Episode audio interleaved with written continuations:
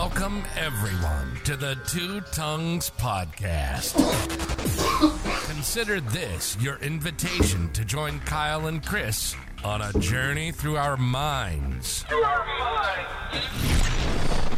Where we explore the questions that have fascinated us for as long as we can remember. Could anarchy actually work? Does God exist? And just how did the cosmos get here anyway? Let me be the Virgil to your Dante, the Sacagawea to your Lewis and Clark. Let's take the guided tour through the dark chambers of our unconscious, seeking answers to the most important and unsettled questions of our shared existence. Ready or not, here we go. one record. or- And we're live Yes, are we live? on the air. We're we're on the airwaves. Oh, do we stream these? No. Oh, okay. We, I mean, we So basically really do Live. we don't edit, so we're basically yeah. it's the same thing. It's like streaming after the fact, Yeah, it's like um, post hoc streaming. Mm-hmm.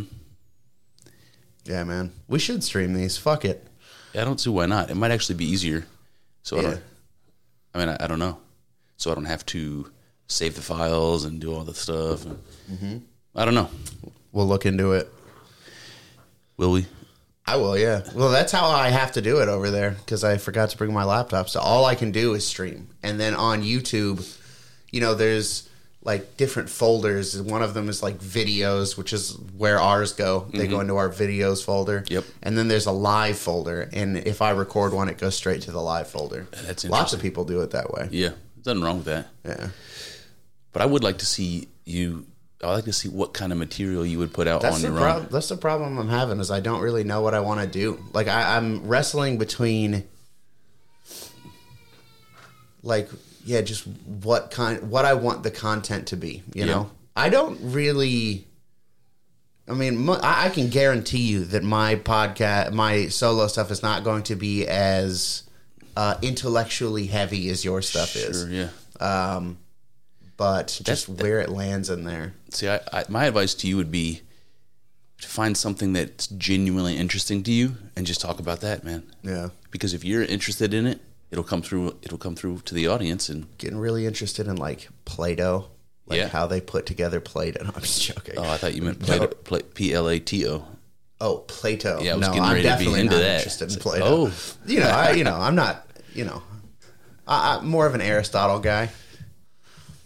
I know you're not. I know you're like firmly in Camp Plato. I'm firmly in Camp Plato. Yeah, yeah. I do appreciate. I do appreciate Aristotle. I think Aristotle's a bridge between the mystical people and the scientific people. Yeah. Because Aristotle's teacher was mystical, Plato, and Aristotle's the father of empirical science. So he's like the bridge. He is the bridge. This is the way. I'm not even really uh, that much of an Aristotle guy. I just said that because I know that you are firmly in Camp Plato. What makes you say that? Um, I've just heard you talk about Plato, Yeah. and I know that you, I know like where your philosophical inclinations lead, and it's definitely more Plato stuff than it is Aristotle stuff. I- I've probably said this before, but there's a famous painting by Raphael. It's called the School of Athens, mm-hmm. and it's just like this um, classical building, ancient Greek building, pillars and like marble floor, and and the, this building is full of philosophers uh, from all different times. So it's like you know. If we had a time machine, and we can get all the greatest philosophers together. This is what it would look like, and it was, um, you know, all the great Greek philosophers. Some of them from the Middle East. Uh, you know, you can see like there's a couple of them that are wearing turbans and things like that. Yeah, But right in the middle, right, right where your eyes are drawn, right in the middle, is um, a young man walking arm in arm with an old man. it's Plato and Socrates. It's it's Plato. It's Plato and Aristotle, Oh, Plato and Aristotle. and Plato is pointing up, Uh huh. and Aristotle is pointing down. Yeah. And that's basically all you need to know about the difference between Plato and Aristotle. Plato was about the world of forms, about a reality greater than ours, and he's pointing up to heaven like there's something important up here. And Aristotle's pointing down to the earth and saying, "No, bitch. Everything everything that's important is right here under our feet. You know, the material here and now." And that's really all you need to know. If you if you can know that about Plato and Aristotle, you get it. Yeah. Mm-hmm. Yeah, it's a nice little. uh I don't know what you would call that that type of literary device. Yeah, A syllogism. I don't think it's a syllogism. I, I just couldn't. like I couldn't word. define that word. Syllogism. I did hear Bo Burnham work it into a rap once, and that was pretty cool. Bo Burnham. I like that guy. He's pretty funny. I do like Bo Burnham. Uh, There's also a song that comes to mind uh, by a band called Anatomy of a Ghost, and they worked the word superlunary into one of their songs, and I thought that was pretty epic. One of you, Super lunary. Mm-hmm. I don't think I've ever even heard that word. the lyric is suspended in the superlunary. That just means the space between the Earth and the Moon. And that's your vocabulary lesson for today on the Two Tongues podcast. Superlunary. Super lunary. Superlunary. All right. Speaking of lunatics, I want to tell you what happened to me yesterday. Oh. Got an encounter with a lunatic? Yeah, I live with one. Oh. So, Got all right, so okay, so I don't know. Like I never really talked about this on the podcast much, and I don't want to get too specific. Just you know, uh, Is that a common courtesy? yeah, just out of common courtesy. Um, but uh, my wife's aunt and uncle live with us, and they're uh, you know they've been helping babysit, and they've been really important in the family for years. And uh, but the problem is that um, her uncle's got you know his share of problems like everybody has, and one of those problems is alcoholism. And uh, we just see him little by little shifting more towards um, valuing that over everything else. Just your typical addict type of behavior. But I have never really seen such severe addiction from alcohol. Like I've seen people have this level of severe addiction to opiates. I've seen that. I've never seen this level of addiction to alcohol. Uh, it's like beyond what I saw from my parents or what I saw from anybody growing up. Um, anyway, uh, he's also an, he's also an older fella, and and uh, you know, as you get older, you start to give less of a shit. So it's like a, it's a perfect storm combination of him just wanting to get fucked up more than anything in the world, more than more than living here, more than having a relationship with with this family or you know my kids. Uh, and it wasn't always like that. So it's like it wasn't always like that, man. That means that at some point he decided, you know what? After spending a lot of time with this family and enjoying these kids and all that, I still really think I'd rather get fucked up. So he, you know, he's picking that over all of this. Um, so anyway, it's just been a point of contention, and there's been lots of uh, uh, stress in the house about it for like a, like an extended period of time. I, I remember hearing about it for a long time. It's been a thing. and then like every now and then something will happen which will blow it up. So like one day he uh, decided in the summer he was going to take the bike out of the garage and take a little trip, just uh, a little joy, just a joy ride around, not just on our A street. bicycle? bicycle, yeah. Okay. So you got a seventy year old man on a bicycle. Fucking Schwinn? he shows back up at the house a couple minutes later. His head is busted open. He's oh. bleeding, and he, you know, he's belligerent, and you know, Oh. and then on on another occasion, he fell into the fire. We had a f- fire, you know, just sitting around the fire, and this this motherfucker fell into it on one occasion. So here's the thing: it's like my wife doesn't want the kids to be exposed to that unnecessarily, and I have a hard time blaming her. Yeah. They shouldn't have to see that. I shouldn't be in a position to have to explain that to a little child, you know? So, anyway, um, he has this habit of uh, going out for whatever excuse he can he can bring up to go out. So, he'll, Getting the fuck out of yeah, here. he's like, I got to go to Costco. Yeah. You know, it's like, okay, see you. And he'll stay out all day long. All day long. He comes home at 4 o'clock, 4 p.m. It doesn't matter if he leaves at 10 o'clock in the morning or 2 o'clock in the afternoon. He's going to be home at 4 p.m. and he's going to be drunk. oh. And uh, everybody tells him, you know, because he's, oh, he's he, as an addict, one of the things he does is hides it all constantly, lying, hiding constantly, even when everybody knows already, and you're not fooling anybody. He cannot help himself. He hides beer in the oven. He hides beer in the in the container where the dog food is kept in the garage. He hides beer. He hides it. He put he'll Like go. empty beer cans, or that's where he's hiding his stash? That's like that's where he hides his stash. Okay. On occasion, though, you'll find like a bottle of beer in the oven where somebody came in too quick and he fucking stuck it in there. Yeah. That kind of it's just maddening. It's maddening because it because it, plays everybody for a fool and it doesn't do him any good. And I nobody understands why he insists on making everyone else out to be a fool while he continues to behave like this. I just wish he would he would do it in the open, and he he won't. So he doesn't drink in front of you guys at all. Not really. Yeah. No, he. So mostly he stays in his room and, and does it. But here's the thing: is like we never know, because what he'll do is he'll go to the liquor store and get his whatever he's going to drink. Then he'll stash it in whatever compartment in his car he he doesn't think anybody would look. So it's like in there where the spare tire is, and no one really knows if he's drinking like in the parking lot at the at the liquor store, or if he's coming home and drinking in the in the driveway and then coming in. Nobody knows exactly what he's doing, uh, but when he comes home at four o'clock, you know he's he's doing his best to pretend that he's not drunk, and it's super obvious to everybody. And uh, it's not like you know some days are worse than others, I guess. But what I mean to say is that he's he's he's likely from time to time driving when he shouldn't be driving. And his and his wife in particular continues to tell him like whatever you're going to do don't do that. Just wait till you get home. Don't do that. But this motherfucker cannot help himself. He doesn't want to be seen. So anyway what happened uh, this this weekend was uh he left to go do laundry he was mad at mad at me because he does interesting things with the with the washing machine like stops it in the middle of a cycle runs an extra drain cycle takes part of the clothes out of the washer finishes the cycle What? you wouldn't believe it That's that's weird. I can't tell you how many times I've come downstairs and there's so, a soaking wet pile of socks on top of the washer while the rest of the wash is going and so well we got a new machine and we're like Stop fucking. don't do it. stuff like that. Like all this stuff super automated. There's all these new cycles on there now. What what are you doing? You're gonna break something, man. And uh, but anyway, you can't tell him anything like that without him, him getting extremely offended. You can't tell him anything that even borders on critical, or he shuts down and becomes you know belligerent. Sober, even same way. Yeah. He's an impossible man to deal with. So anyway, I bring this up to him, and I'm like, "Hey, man, I told you not to do that. Uh, you know, we noticed that the washer was like stuck in a drain cycle, and we had to reset the thing to get it to work again." And he's like, "How do you know it was me?" Immediately deflecting, deflecting, deflecting, always Yeah. like a child. It's disgusting, and it's very sad.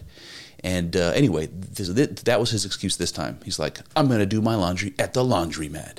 So out of bitterness, like I give a shit, he he takes his laundry to the laundromat that was his excuse to get out of the house and be gone all day to do whatever he wants to do. And so I didn't see him uh, until three thirty. I saw him pull in the driveway, and then he sits there for a minute, and then his car's gone. After uh, yeah, next time I look, his car's gone. I don't know what happened. My rationalization is he noticed he it was, he was home before four o'clock and decided got a half hour. I got to man." I got to get back out there. So then I go and I pick uh, pick up uh, my oldest daughter from the bus stop, and on the way home I stop at the neighbor's house and she's playing with uh, with his son in the front yard, and they're running around playing, and uh, here comes Paul. Comes comes down the street, and when he turns onto our road, he takes this ridiculous wide turn and ends up in the neighbor's yard a little bit, and I'm like, oh, this isn't good. Here we go. Then he stops right in front of the neighbor's house where I where I'm playing in the front yard, which I thought he he saw me and he was going to say something to me. I don't know, but he wasn't. He just wanted to stop in the middle of the road so he could finish eating his McDonald's before he pulled into back into our house. Like he he even wants to hide that he went and got McDonald's because we cook dinner for him every night, and and on, on you know at his whim, he'll decide when he wants to have dinner on his own and not eat with us. And he doesn't tell us. We continue to cook for him. He just is that completely self centered. So here he is sitting in the middle of my road eating his fucking cheeseburger, and I'm staring at him. I'm like 20 feet from him, looking at him. He's oblivious to the fact that we can see it. Then he pulls in, uh, after he finishes his burger, he pulls into the driveway, and not five minutes later, a cop turns on our street pulls real slow right up to my house and pulls up right behind right behind his car. And I'm like, I guess I gotta go. So I take my daughter by the hand, walk across the street, past the police car. Here comes another cruiser. And another cruiser. When you saw this, were you thinking? Did you immediately know that that's, or were you thinking they're gonna go? They're going to a different house, or, or did you just like instinctively know? Um, well, when he took that super wide turn, Yeah, something's I, up. I knew something was up. And then when I saw the cop, I immediately put two and two together, um, and I was immediately on my radar like, the, oh, this this is probably for him. There's uh, I live on a dead end street. There's only a handful of houses here, and they Yeah. never come down the street. So it's like you know, probably you know, there ends up being four cruisers out in front of our house while the police are talking to him, and I walk right past the police, just give him a little wave with my daughter, walked right into the house, and she didn't she didn't ask me any questions really, which I thought was was interesting. But but here I am in this position to have to explain to you know a six year old kid what's going on here. Yeah. Like I'm a fucking white trash uh, you know, dude in a trailer park having a domestic dispute. That's the that, that's the picture here, and fucking suburbia. And I have to explain to my child, I'm trying to protect her from that world at this point in her life. And um, turns out that when he went to McDonald's, he he bumped into some other car. Um, that doesn't surprise me really, and it's dangerous, and it could have been worse. Easy all to do when you're sober. So yeah, Yeah. if you're, you know, and I don't know the details. I wasn't there, but from what like a little bit he I, I heard from him, he said that he was arguing with the person who he bumped into oh, and telling him that you know I didn't hit you. That damage was already there. Oh. You know, blah blah blah blah blah, and uh, they got heated. And then he, and then at some point, he tells, he asks the person who he hit to see their green card. He's like, you know what? Why don't you show me? Mexican. Why don't you show me your green card? Well, I don't. I don't know if he was Mexican, but he was probably wasn't white or black. He was probably something else. And he, and this person is an old man, you know, who was drunk and you know whatever. And he's very. I just hesitate because all all I have is negative things to say at this point. But um, that pissed the guy off enough where he was like, "Okay, I'll write down your your uh, plates and I'm going to call the fucking police." And that's exactly what happened, and that's exactly why they came right to my house and they did a sobriety test on him and they put him in handcuffs and they took him away and uh, you know all of that. Then I get a call like an hour later from the police department. It's a small sub- suburb, you know, and he's they're like, "Can you come get him?" And I'm like, "Listen, I don't know how this works. Do I have to pay money to get him out? Because I'm not going to do that." Um, you know, he was like, "No." He's like, "There's a bond, but you know, you don't have to bring any money, and he has to come to his court date and blah blah blah." And uh, I'm like, "What if I just don't come get him?" Because I because I have a mind to let him fucking suffer a bit, you know, and he won't learn the lesson. He hasn't learned the lesson. Just the way he's acted yesterday and today, he hasn't learned the lesson. Uh, in fact, he's blamed me for this what is the justification for that? because I'm the one that gave him a hard time about the washing machine. I'm the one that made him so mad he decided to go to the laundromat, and uh, everything that happened as a consequence is because I upset him. He drank and drove because of me. He hit a guy and said some racist shit because of me. You know, he got arrested because of me. Um. So anyway, it was just an interesting day. That's that's definitely some some shit to deal with. I feel really, really. What happened? Did you go get him? I went and got him Yeah. uh, because the because when I asked the cop, I said, "What happens if I just don't come get him?" And the cop was like, "I'll I'll bring him home. I'll bring, I'll drop him off." And he was like, "But it's Friday night. and We really need to be out there patrolling." And I'm like, Give me a fucking break. "That's what first that's of all. that's what he said." I was like, "I was like, okay. Don't." I was like, "No, like, no." I'm not gonna out what city you're in, but not it's not like crime central. No, no, you no, know? no. Shit's not going down. But I also feel like all of this was an inconvenience for the for the police. All of this was an inconvenience for everybody, and it's Sure. on, it's only his fault. And it's in you know the police shouldn't. Ha- so I went and got him. It's not wasn't a far drive. Yeah, yeah. So I went and got him, and uh, he said thanks. He said thanks immediately when uh, I picked him up, and he was still drunk, and uh, uh, he almost fell getting into the car and all that. And uh, by the time we were a mile down the road, he was yelling at me. Nobody else in my house was even going to pick him up because he, he he needs to learn the lesson, you know, and he won't. He's not going to learn the lesson. Yeah. So we've been, uh, you know, we've had we've had our fair share of uh, frustrations and, like I said, blowups that have happened over the course of the last several years. And there's been times where my wife's been at wit's end about it, and I can't blame her, you know. And there's been times where I thought I was going to have to pick between having my wife and my family in this house and trying to be nice and allowing this, you know, selfish man child to continue to to exist off the coffers of the my for good graces, you know. That's how I feel, unfortunately.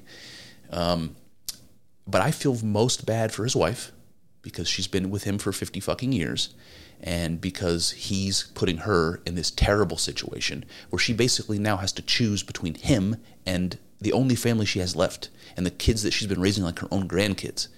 It's a terrible choice to have to make. Yep. And I have no doubt the choice she makes isn't going to make him happy, but it's going to make him awful sad, awful lonely, and it's going to make her the same. And, uh, you know, it's a terrible position that his selfishness has put this whole fucking family in. Yeah. Uh, so he's got to go. He can't stay. Uh, I don't know. I don't know at what at what point that the you know that, that's going to drop, but he he can't stay. He's got to go, and she's got to make that terrible choice, and it's all his fault, and it's a disaster. Yeah, Could be worse, but Yeah, it could have been worse, but it's still pretty bad. It's not not an ideal situation. I uh I'll say this. Um I totally 100% understand your guys' situation, but I do I have love for the guy, and I'm sure you do too, uh, you know. But um he is obviously like part of him is a, a good-hearted, nice person. Um, and then other times, you know, I, I don't see this as much as you Yeah. do. So it's, um, but you know, when he's, you know, he's a he's a nice enough guy when he's not in his cups. You know, yeah, I, I don't think he wishes harm on anybody. I agree with you. I agree with you there. Um, and another reason that I have, uh, you know, some sympathy is that I feel like it's, you know, there, but for the grace of God go I, you know, like I've made, a, I've done a lot of stupid things. Um, and I've continued to do lots of stupid things that I knew were stupid, you know, just because I'm stupid, you know. um, so, you know, I just, uh, I feel bad on some level, you know, but I do too. yeah, I know. It's like, but it, I, I can't. I see no fault in on your side of it. You know, obviously, it's like, you know, Well, I mean, so my parents and my wife's parents both had periods of time where they were drinking pretty heavily when we were growing up, mm-hmm. and we we both have some handful of sort of traumatic memories that stick around with us, memories that we do not want to. We specifically want to avoid creating those memories for our kids. Yeah. And this is a is a ever present. sure. It's an ever present danger. His presence is an ever present danger of that happening. yeah. I mean, it's the only person that it's going to be coming from. You know, And you're right. You're right about him as far like, like I said, as far as he, you know, he he wouldn't intentionally hurt anybody. I don't Yeah. think. Um, and you know, he's had a share, fair share of problems like everybody else. You know, they are contributing factors. They aren't excuses. nope. Um, but the other the thing about him that I've learned over the last several years is that he's a nice enough guy, but doesn't has never done a thing that he didn't think was going to benefit him. I'm not saying that doesn't mean he hasn't done nice things, but he he on, he only and ever does them if he thinks it, it, it you know it's going to get him what he wants or you know be enjoyable for him. Yep, I definitely know that kind of person. And you know, like I said, I don't. All I ever see of the guy is when I come over here for a few minutes. You know, I, it's not like I've hung out with him. So obviously, you see the bigger picture than I do. Yeah. Um, yeah. So there's one other thing I want to bring up here, and that is that. So one, I, I learned from Jordan Peterson something real that's really been helpful to me in my life, and that is that women, JP. that women on average feel negative emotion more intensely than men do, and that's one of these sexist things people could say that I'm making an arbitrary division between men and women, but statistically, when they do these personality tests, of which Jordan is an expert, um, they see that women, by and large, um, experience negative emotion more acutely than men. And his explanation for that is, well, women are are designed biologically to deal with an infant that is completely dependent on it, on her. So if she has to be moved to action immediately when the baby needs something because otherwise the baby will die. It's completely dependent on you. So a woman more than a man has to be sensitive to that. They have to hear the cry, you know, from a from a distance. They have to they have to intuit all kinds of things. They have to be on it because the baby is entirely dependent on them. And I get that. I understand that. So that when I have experiences with uh, my wife, let's say, uh, that I feel are like unreasonable, like a lot of times guys will be like, you know, when dealing with this sort of, you know, uh, romantic, you know, difficulties or whatever, we'll we'll often find they don't understand the woman's perspective. You know, it seems unreasonable. You're like, you know, why does that make you so mad? Like, why are you focusing on that little detail? Because they have to, because that's how they're designed psychologically. It doesn't just go away when they're done having kids. They're just going to be like that forever. And so, you know, there's going to be things that that are going to you have to deal with as a consequence. Um, the reason I bring that up in this context is because I wonder to what extent some people, you know, some people are more powerfully impacted by addiction or chemicals, right? Everybody's bodies are different. And I wonder, is this one of those situations where I simply cannot understand? It's like the gulf between me and my wife when it comes to negative emotion. I cannot put myself in that pos- position. It's like, um, as an example, I can ignore the kids whining and crying. I can sort of, I hear it, but I sort of block it out um, when I'm doing something. She cannot do that. She she literally cannot do that. If she's working and she hears it, all of her attention, all of it, she can't block it out. It immediately takes her off off course, and she goes to to do that. And I understand that now. And I wonder if there's some parallel there where some people are so sensitive to chemicals and so sensitive to that addic- addictive personality that I'm failing to be sufficiently, um, what's the word, uh, empathetic. What do you think? Um, I think that maybe there's some truth in that, but I also don't know like what you're supposed to do, you know? Like just because that may be the truth, you know, uh, like if society operated that way, we'd just be like the, letting people use that as an excuse to get away with whatever they wanted, you know? It's just like not you you just can't do it, you know? I think you have a responsibility to conquer yourself. But If you understand what I mean, um, that's what being grown up is all about. That's what maturity is. It's it's being greater, being in charge of all of the impulses that when you were a kid ran amok. You couldn't control them. So you you build up that super ego or whatever it is that can control everything underneath it in the hierarchy so that when you get angry, you don't fucking blow up and throw a fit and kick and scream and punch people. When you get horny, you don't, you know, pull it out and start jerking off in the grocery store or whatever, in the back pew at church. You know, you have control over yourself. Yeah. You have a responsibility to do to do that. That's what being an adult is. Now, I don't see him as an adult. Nearly 80 years old, still a child. And I don't know if I'm being too harsh. Some people don't ever don't ever develop sufficient control over themselves. They don't ever get that, you know, that I don't know, man. some people don't ever develop sufficient control of themselves uh, but a lot of people if they don't it's in ways that are like maybe annoying you know maybe you know maybe you don't I was gonna say maybe you don't want it around you, and that's exactly the position that you're in. But I was thinking of like more benign things, you know. Um, but you know, drinking and driving, it's pretty serious. Having the cop show up to your house, that's Pretty serious, and it could have been way worse. Oh yeah.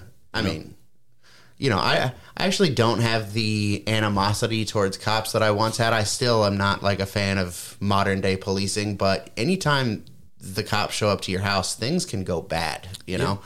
Uh, so, you know, yeah, I wouldn't I wouldn't want them showing up to my house for some stupid ass reason either. Yeah. So the other interesting detail about this story, so I didn't see it, but my, my wife said that uh, he he started getting animated with the cops, like he was yelling at them and waving his hands around. And when the cops came and knocked on the door after they put him in handcuffs and put him in the car, they were telling me like what to expect. Um, and all of the police, and there was a bunch of them there, all of them were like apologizing. They were all all apologies about it. Yeah. They said to me, "We don't we don't want to have to give this uh, give an, you know an old man a hard time. We're not here to to do Yeah. that." And uh, I imagine, and you know, fine, fair enough. I imagine that he, I didn't hear. Obviously, I was I was not part of that. I just went inside and I didn't hear it. But I imagine what he said. I imagine he said, you know, I'm a 75 year old man and I, I was in Vietnam and, you know, you guys are, you know, whatever. Yeah. Um, and he pulled on their, on their police heartstrings and made them feel like they were the assholes, you know? Yeah. And that's such a manipulation. Like I understand people will do whatever they can to try to get out of trouble or whatever they can to try to, um, but that's, it's not honorable. You have to take responsibility for your own shit, you know? Yep. And this this man does not take responsibility for his own shit. Not once, not ever. I've never seen it from him. Yeah, So now I'm ranting. I, I didn't really want to do that. it's frustrating. It's frustrating because it's like how I don't understand how it's possible that somebody can get to his age and still be like this. And I don't like. I, it makes me wonder: Was he always like this? Is this something that's happening with age? Am I going to have to deal with this one day? Um, he has absolutely no ability to to own up to his to his shit. You know, he even oh man, see now I'm bitching. I was gonna say that he even will blame his mother. To this day, he'll blame his mother for the things that he does. Yeah, She's dad man. some people really. I, I I think earlier in my life I had some of that, and and I mean our parents do contribute to the things that haunt us going forward in life, but at a certain point, it's not. She can't do it. I mean, especially if she's dead, she can't do anything about it. You know, so it's on you. You got to fix it. You gotta. Yeah. You have to notice it in yourself and fix it. so if it's possible for people to, like, I don't know, like I guess I'll put it this way. You know, we we had this talk about a lot about how social pressure um, works a lot better often than laws to control behavior. We don't have to have laws for everything. We don't have to have laws for politeness. People just are polite because if they're not, no one's going to want to play in the playground with you. You're a dickhead, you know? Um, so that works by like you act in the world and society, the people around you respond to your actions. And based upon how they respond, you tailor your behavior to to get along or to please others or to, you know, get by. You tailor your behavior based on the re- the response you're getting. And that's how you navigate the world. That's how you figure out what is acceptable and what is not acceptable. How you figure out what social norms are. People are responding to you. And this guy has that feedback, valuable feedback that he gets from the world every single day. And by that I mean nobody talks to him. He doesn't have any friends. He's been divorced several times. You know, his wife doesn't sleep in the same bed with him. Like you're getting signals all over the place, as strong as you can imagine, social signals that are telling you you're doing something wrong. Like everything you're doing is wrong. You have to do something else so that you'll get a different response. And it's like running into a brick wall. He cannot, he will not, he refuses to see any of this feedback as anything other than people picking on him. The cops are picking on him. Everybody's everybody's out for him. You know? It's like how can you ignore all of that for years and years? You have zero friends, dude. Zero. Nobody around you cares about you. You know, God, that's such a hard thing to say. It's the truth. How do you get to that point? How do you let yourself get to that point and not want to do anything to recover from that? You know? Yeah. Sounds very like a very alienated life, you know? You're just Yeah, I don't know, man. I don't know how somebody commits to that, you know, without trying to like you said want to do something different. I, I the fact that it's possible for humanity, which means it's possible for you and me and everyone listening, to have made those choices and to be in the position that he's in. That's possible, and it's baffling to me because I cannot imagine it as possible for me. Cannot imagine it. Is there anything though that like you know he's got his thing with alcohol. Everyone's got their well. I I, don't really know that that's the truth. I think some people some people just don't have. No, I, I I don't think that's true. I think everybody does have something that they're kind of like drawn to, and they have a hard time letting go of. But for some people, those things are like inherently more destructive than other things. You know what I mean? Yep. Some things destroy a lot more quickly than other things too. So, Yeah. um, but yeah. So, eh, have you had something in your life that like you just can't let it go? Yeah, sure. So, I mean, d- like try to think about it in that kind of a context. You know? Yeah, but then I get into this situation where I still struggle to empathize because because I have things that that I need to um, get more disciplined about pleasures, things that I like, that I would be better off if I didn't allow myself to indulge in. Food is one of them, as an example. Yep. And um, I know that, and I beat myself up about it, and I still go and you know often act the same way that I know I shouldn't. So I get that, but by and large, I I'm still fighting that fight, right? But I'm winning it more than I'm losing it, and I'm still trying.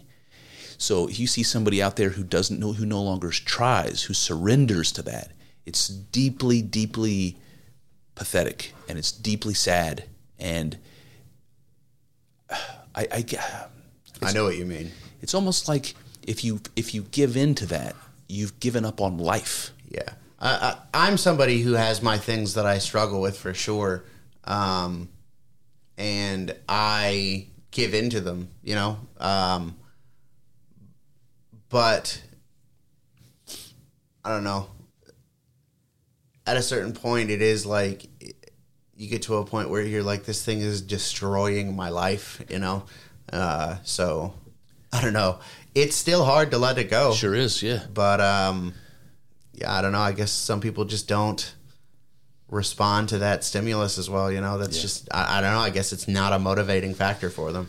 So Jordan Peterson brings up the Cain and Abel story with this because the basically the message is that that uh, Abel was making worthy sacrifices and Cain wasn't, and it's, it's not clear in the story what they were sacrificing or why God wasn't smiling at Cain like he was with Abel. But both brothers were sacrificing, and one brother's sacrifices were acceptable and one's weren't and it made the it made the other made Cain bitter and enough to where he kill, ends up killing his brother. And Jordan says that we all know we all know what this story's about, even though they don't they don't, they don't specify what these sacrifices are. And literally, they were like sacrifices to God, like you would sacrifice an animal or or whatever, first fruit offerings or whatever. Um, and, and Jordan says, uh, imagine a time in your life when you were trying to, you know, give up one of the, one of these pleasures when you were trying to conquer something that you knew was was no good. You sacrifice the pleasure. You you sacrifice that. That's the right sacrifice. You know that because you don't want to sacrifice you don't want to let it go. You want you want to keep it so bad. But you you offer that sacrifice up and God smiles on you. But if you do like I'll give I'll give you an example about me. Um, you know I used to uh, we, we talked about this a little little while ago. We both used to be a lot fatter, right? And we've gone up and down, and we've worked hard and struggled and fucked up all, over and over again. And there was times where I looked a lot better. I was a lot more healthy, and I and I know I could get back to that, and I know I need to get back to that. And one of the things that's difficult is uh, alcohol. You know, especially during COVID, and ever since then, I've been a much much more of a fan of the of the sauce than I used to be. Yeah. And I struggle with that, and I know I need to give that up and um, you know, along with other di- dietary things that I need to change. Yeah. And what happens is I'll tell myself like, you shouldn't be eating the carbs, you shouldn't be drinking the beer. You know that those are the easy, low hanging fruit. Get rid of them, and uh, and I struggle with that. Why do you think you struggle with it? Like hold, on, what? hold, hold on, let me let me finish this this thought. Um, what I'll do is I'll negotiate with myself. So this isn't going to be unfamiliar. You're going to know exactly what I mean. I'll say to myself, I know I shouldn't be drinking alcohol. Period. Spikes your blood sugar. It makes it very difficult to lose weight, even in low quantities. All that stuff. I know that, but I tell myself, just on the weekends. You'd be good during the week, but on the weekends, oh, yeah. give yourself a break. You can have a little on the weekends. See, not a good sacrifice. It's a fake sacrifice. It's a half-ass sacrifice. Like Jesus said, so you're neither neither hot nor cold. You're lukewarm, so I'll spit you from my mouth. You remember when he said that? I do, That yeah. that's how I'm being to myself. Yeah. Then I say then I say to myself, beer makes you bloated. Beer's got the carbs in it, the wheat, you know. Beer's Just stick to beer's the really the problem. Yeah, so have a cocktail instead, or or have a, have one of my hard kombuchas. They got probiotics in them, Kyle, so they're good for you. Yeah, they're yeah. good It's for you. basically like doing push-ups. I- drinking yeah, it's just, it's just like doing push-ups. So then I so you can see I'm not making the right sacrifice, Mm-hmm. even though I know what the right sacrifice is. I'm conning myself into thinking. Let me ask you something. Yes. we're basically brothers, and I've been I've been doing pretty good with keto over the last month. Have you had an instinct to kill me?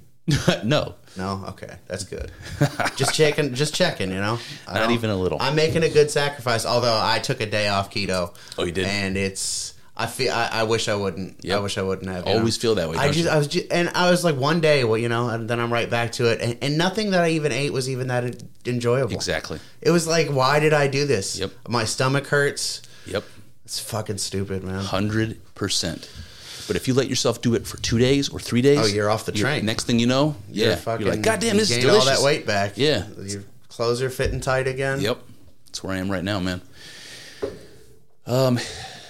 So anyway, um, where were we at? The, making the right sacrifices. So, um, I don't know where I was coming around to this, but I, obviously, uh, he he's continuing to do what I just said admitted to doing. He's not he's not making the right sacrifices. He Just can't- something way more, yeah, you know. destructive. Yeah. And he can't even see what the right sacrifice is. It's not even an option on the table for him. He doesn't see it even. Yeah. Um, but let me ask you a question about this this scenario. Something about the person. Like we don't have to talk about this guy in particular, like specifically anymore. Let's just talk about this type of person. One that is uh, not doesn't shoulder responsibility, doesn't take you know responsibility for their actions, acts in a lot of way like a child, um, and as a result, they become selfish and a drain on the people that support them, their family and friends, and all that. Something about that. It's not the worst kind of person you can imagine. There are worse kinds of people. sure. But something about that makes me want to describe that personality type as evil. Evil like a murderer, evil like a thief, evil like a, you know, a dark-hearted person that doesn't care about anybody but themselves and does worse things even though he's just doing it to himself, you know, and everybody else is just cannon fodder. Everyone else is just, you know, um, the un, un- the unfortunate consequence of of you know what his behavior. Um, something about that makes me put that personality type in the same category as all the other antisocial types of personalities that result in worse results. Like I want to call it evil. What do you think? Um, I don't. Well, I I, I have a little. I don't know. I have some resistance to calling it evil for some reason. Um, I do too, but that's why I'm asking. yeah, I don't. I mean, I, I see what you're saying, and I do think that that kind of antisocial behavior. What am I trying to say here? I think that any kind of antisocial behavior from a person, a lot of the times, has the ability to manifest into like more concerning antisocial behavior. You know what I mean? If you're doing something that's like antisocial, but it's, it's just like kind of weird, uh, a lot of those people have the capability to get worse, you know? Um, so I, I- I think that there's something to that. You know, I think that if you see some, I I mean, I have some antisocial personality things. So, um, you know, I, I just think that if you see somebody acting on those things like frequently, yeah, maybe that's like someone you should keep an eye on, you know? Or somebody who like leans into it, even if it's not like that big of a deal. You know what I mean? I, I, I, as I'm thinking it through, I think what where it might stem from when I say evil is this idea that uh,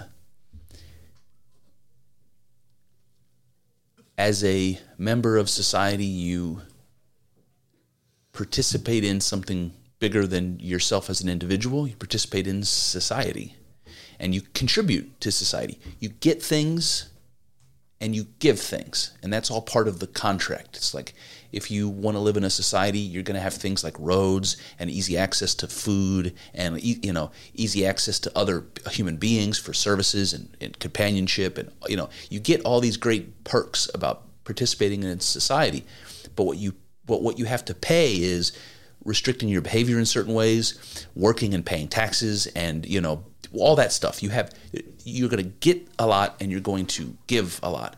And then there are people that refuse to give. There are people like leeches that want to um, that want to enjoy the benefits of society without paying the cost. And you know, there's a whole broader conversation there about you know welfare and all kinds of other things that we could talk about. But um, you know, people that are on unemployment and disability and you, you know all this stuff, even though they're perfectly healthy and you know just working the system like con men. And I see somebody like him, like like that, because he's not doing anything to help. He's not contributing anything. Um, that's the evil part. You know, it's like you're taking and not giving. And we're all supposed to be working together as kind of like one big master organism. And so every individual cell in that body, he being one of them, you and I being one of them, who isn't participating in the system is something like a cancer in the system. You're taking, taking, taking, and you're not doing what you're supposed to be doing. That's that sounds like evil to me, you know? Yeah. Um I don't I would like to know the theological definition of evil. Um What what what does it mean? yeah, I don't know. I mean, well like I have my interpretation of, you know, like I if somebody asked me what is the definition of evil, I don't even know what I would say. Um but I, yeah, I would just like to know what the theological definition of evil is. Not bad enough to look it up on here right now, but you know, Well, there like there are some that come to my mind. Like um, I don't know if it was Thomas Aquinas or some, but one of those guys. But they said uh, no, it was it was somebody before Aquinas. Anyway, um, they said that evil is um, the absence of good. So it's just like the it's you not know what you believe. Though. uh, what do I believe about evil? you believe that. I know that you believe that it's, you know, like the opposite side of the coin of good. I do. It's a spectrum, which I I'm not really on board with that. I don't I don't know that I believe that. So let me. I don't think evil exists outside of human beings. First of all, uh, I don't think natural disasters are evil. When people say, you know, you know, how why would God allow an earthquake to kill, you know, thirty thousand people in Turkey? I don't think that's evil. I think that's just something that happened. Not a good thing. It's just something that happened. Evil exists only in human beings, and I, don't know. I, I don't like. I haven't thought this through super well. Maybe I should. But I, I, one of these ideas that's starting to pick up steam with me is the idea of uh, the idea of a spirit. So you could say something like the spirit of the age. You know, that's the zeitgeist or the gestalt of you know our modern era. The spirit of what it's like to live in this time and be a human being now and here. There's that idea, but then there's like the spirit of vengeance that fills you when you you know your wife cheated on you and you, you see that guy and you want to punch him in the face. Um, then there's the spirit of you know like you can get filled and possessed by a spirit. I think there's something. I think there's something more real to that idea than we generally allow. Yeah, I agree. So I think somebody like the person who shall not be named, I don't want to focus on him too much, Voldemort. that he's he's possessed by a spirit. And it's the spirit it's a spirit that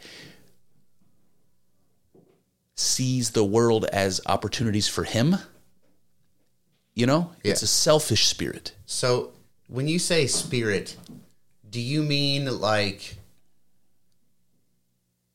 like a uh, would you describe the spirit as a pattern of behavior or would you describe the spirit as an actual entity? I don't know that there's a difference. So I think what happens is there is a pattern of behavior that does get hardwired into your nervous system and then it becomes real. Then it gets a grip on you because you have those you have those wires that are built to, for the stimulus response and the reward signals. You've created that for yourself. Now you're much more likely to continue to act this in this shitty way. I believe that. There's also something that begins that process, an idea, an impulse. Where does that come from? Something that starts that that gets reinforced by your body. Um, that's a little bit mystical. I don't know what that is. Anytime an idea strikes you, anytime an, an instinct strikes you, um, anytime a passion strikes you, it, it you don't know where it comes from, and that's mystical. And I don't know I don't know what that means. Then there's the Jungian perspective that an archetype is is a living entity. It's a spirit because it lives in your psyche.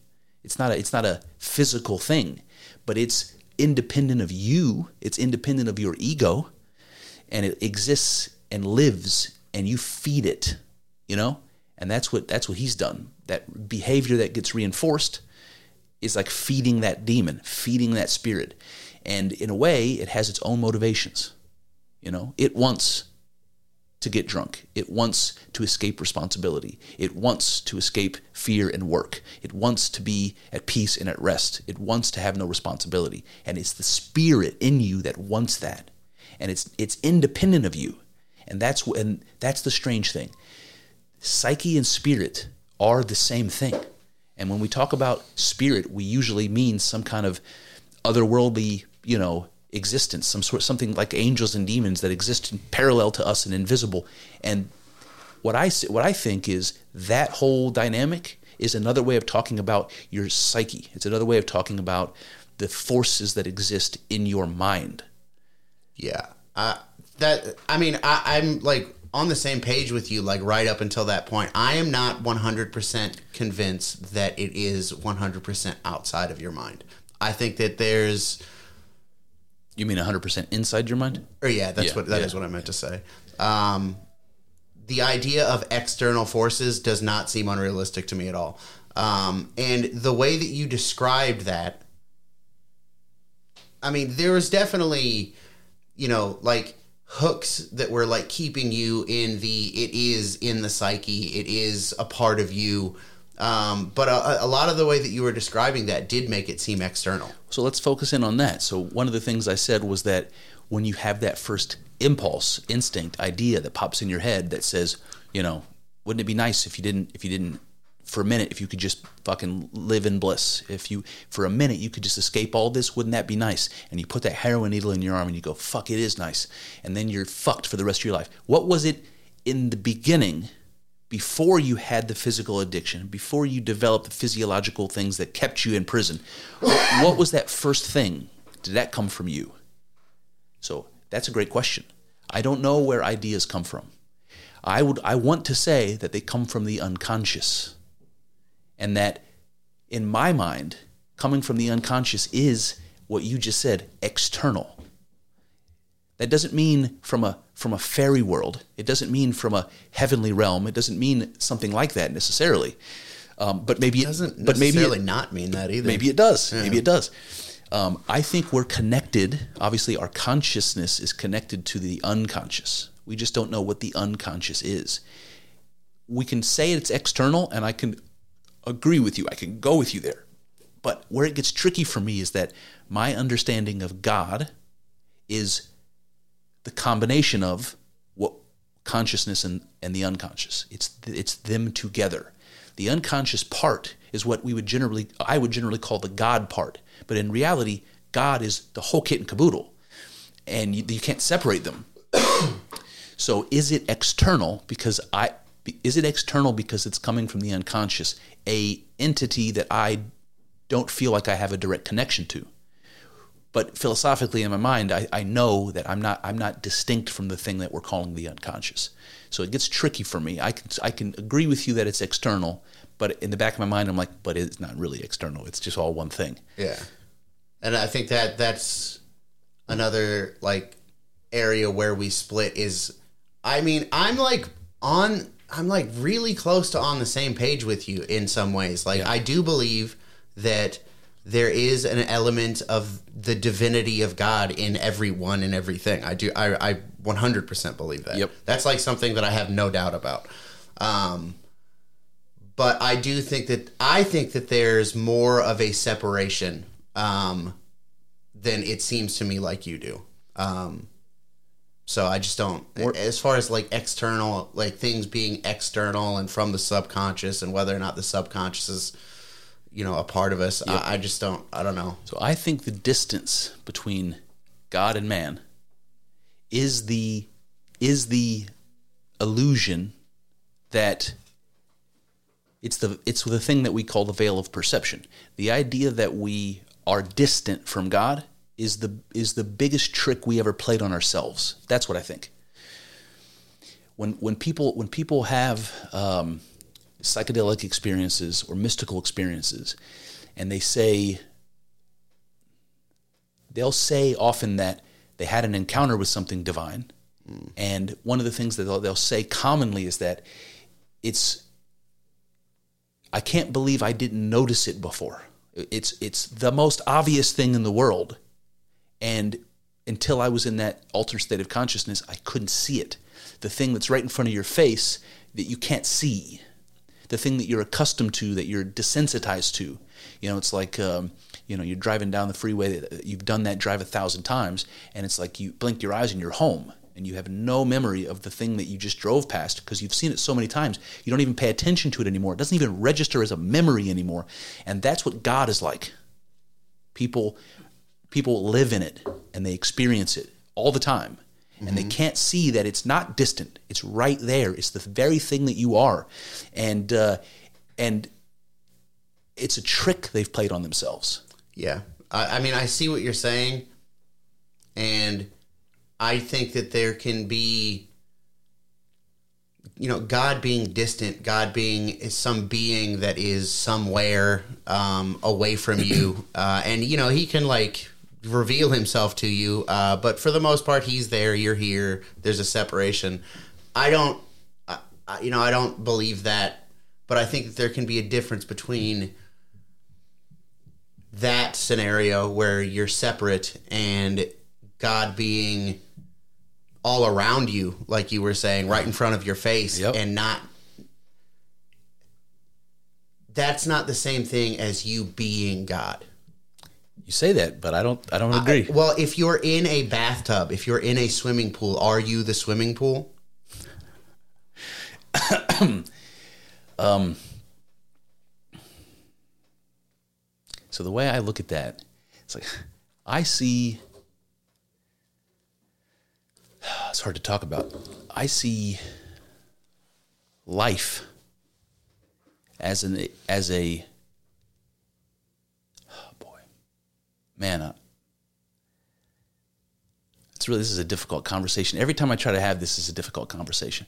Like i'm having this conversation with you. I'm looking at you in your eyes. And i know that there's something alive. There's a spark there. There's something there that if you were a dead body i wouldn't i wouldn't see. We all know that. We see that glassy look in the eyes. There's there's something missing that you can't put your finger on that weirds you out. That's what weirds people out about death. It's like you see this body and that that, that spark that light in the eye is gone. There's nothing behind the eyes anymore. And i say the thing that's missing there is the spirit that, inha- that once inhabited this body. But doesn't that in spirit doesn't that spirit inhabit everything? yes.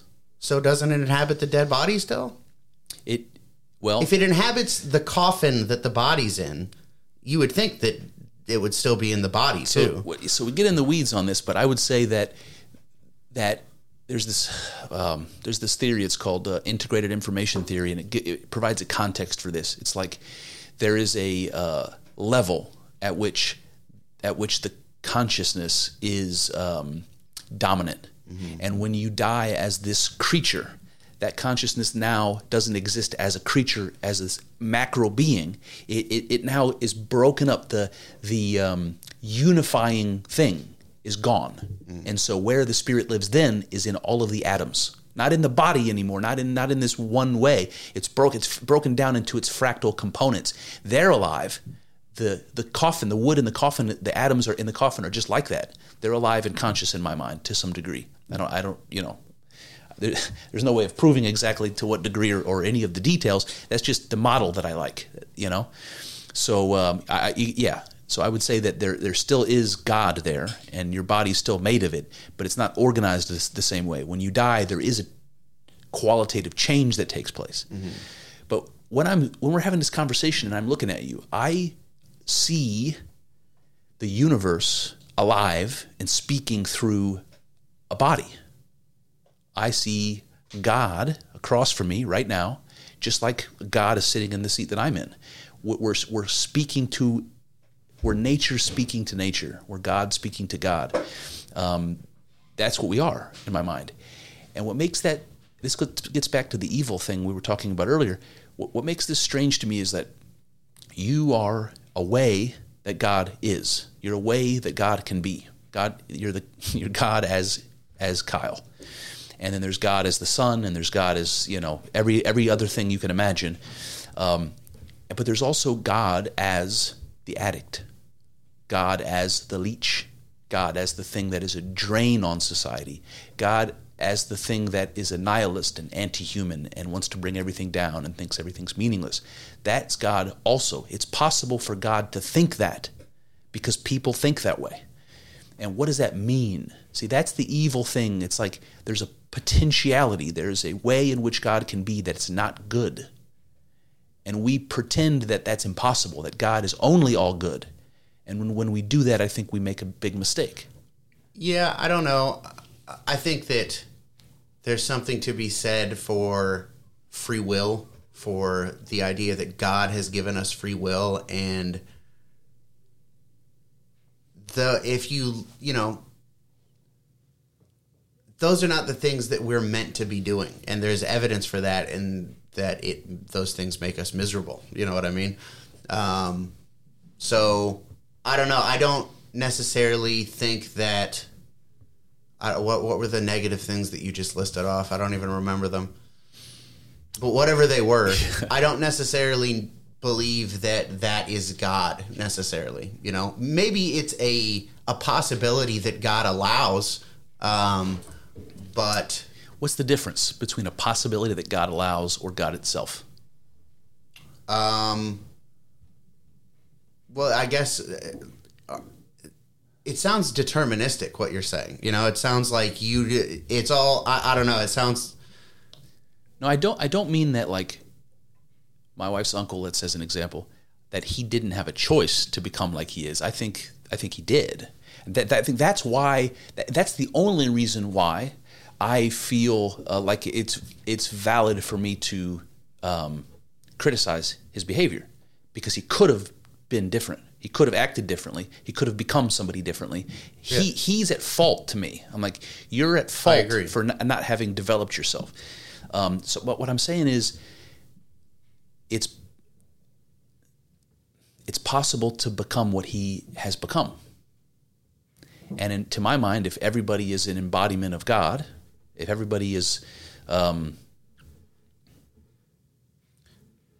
go ahead, man. I, I just think that like the things that you think that people should be doing and the things that you think people shouldn't be doing, when they're doing the things that they should be doing, they're accepting God. They're accepting the things that God wants. And when they're doing the other things, they're rejecting the path that God has laid out. Sure. And the fact that it's possible for for God to reject its own edicts, the fact that that's possible, is hard is hard to rationalize. and that's but that's where we break down because I don't believe that we are God the, the same way that you do. Um, like I said, I believe that there's an element of God's divinity in us, but I don't think that's the same thing as saying that we are God. Do you think that the element of of the divinity that we share, do you think that is responsible for our life and consciousness? Um, yeah, probably. Okay. So that so I that's sort of what I believe too. I believe that uh, when like when the Bible says we're made in the image of God, that it means something like that. It means that uh, the part of us that's divine is the part of us that uh, the, the thing that took nature and made it breathe and speak and move. You know, that's the, that's a mathematical law of physics, let's say. But whatever that is, that's that's what God is. It's the thing that lives in us, and um, Yeah. um, it's hard for me to say that if the thing that we share with God is the thing that makes us alive, that the thing that turned the universe into a living, breathing, moving, acting, you know, uh, conglomeration of things, um, that that's the thing in us that lives. I don't know how to make a distinction between between saying that there's a part of God in me or saying that the thing I am, the thing the thing that I identify as, my consciousness in my life, is God. Can you do all the things that God can do? That's a great question. It's a great question. It's not clearly no to me. It's not clearly no to me. Yeah. I mean, you, we could say God created something from nothing. Can you do that? And there's an instinct that says no. And then you're like, not so fast. Wait a, wait a goddamn minute there. Do we create something from nothing? And we can get into this weird we can get into this weird philosophical conversation, but we do, let's say, invent technology. So we invent ideas that can be applied in the world that turn into things like machines and robots and chemicals. And those things didn't exist until we brought them into being. So there's something like that. But then it doesn't have to be that grandiose either. Like this thing that we're doing right now, this this talking thing we're doing, is just as fascinating to me as as inventing something that didn't used to exist, writing a book, a story, a movie, a song that didn't used to exist, those kind of things. Um, that you could you would agree that you've created something, something tangible, something we can share, something that will exist longer than your life. That's that's pretty amazing, and uh, and this this thing that we're doing now, talking, is like that. I have these ideas, like we said earlier, not entirely sure where ideas come from, especially when they surprise you. Something comes out of your mouth and you're like, where did that come from? Happens all the time. Um, I'm taking those ideas that are coming from God knows where. I am vibrating the, f- the fabric of space and time with my fucking vocal cords to make these message to make these this information communicatable to you and understandable to you and to everybody listening. Um, that's creating something from nothing. I see no difference in me, you know, giving a poetic monologue like I'm trying to do right now, and everybody listening, you know, this something, this content that I've created, wouldn't have existed. It came from nowhere, and I've made it real, and now it's living in your mind. Did it come from nowhere though? It's a good question. Well, How, how do you see it? I mean, let, us take your solo episodes. The most recent solo episode you did that I did listen to, by the Nice. way. Um, Alan that Watts? didn't. Oh no, I was talking about the Jordan Peterson one. Oh, yeah, I didn't yeah, yeah. realize another one had come out. No, no. Um, that didn't come from nowhere. That came from the Joe Rogan and Jordan Peterson conversation. Sure. And you know, like the Alfred North Whitehead episodes, they they came from Alf- Alfred North Whitehead. Yep. Um, you know, o- obviously, I guess your spin on them, I guess, came from nowhere. Um, and I was gonna say Alfred North Whitehead's ideas came from nowhere, but they didn't. They came from Hegel.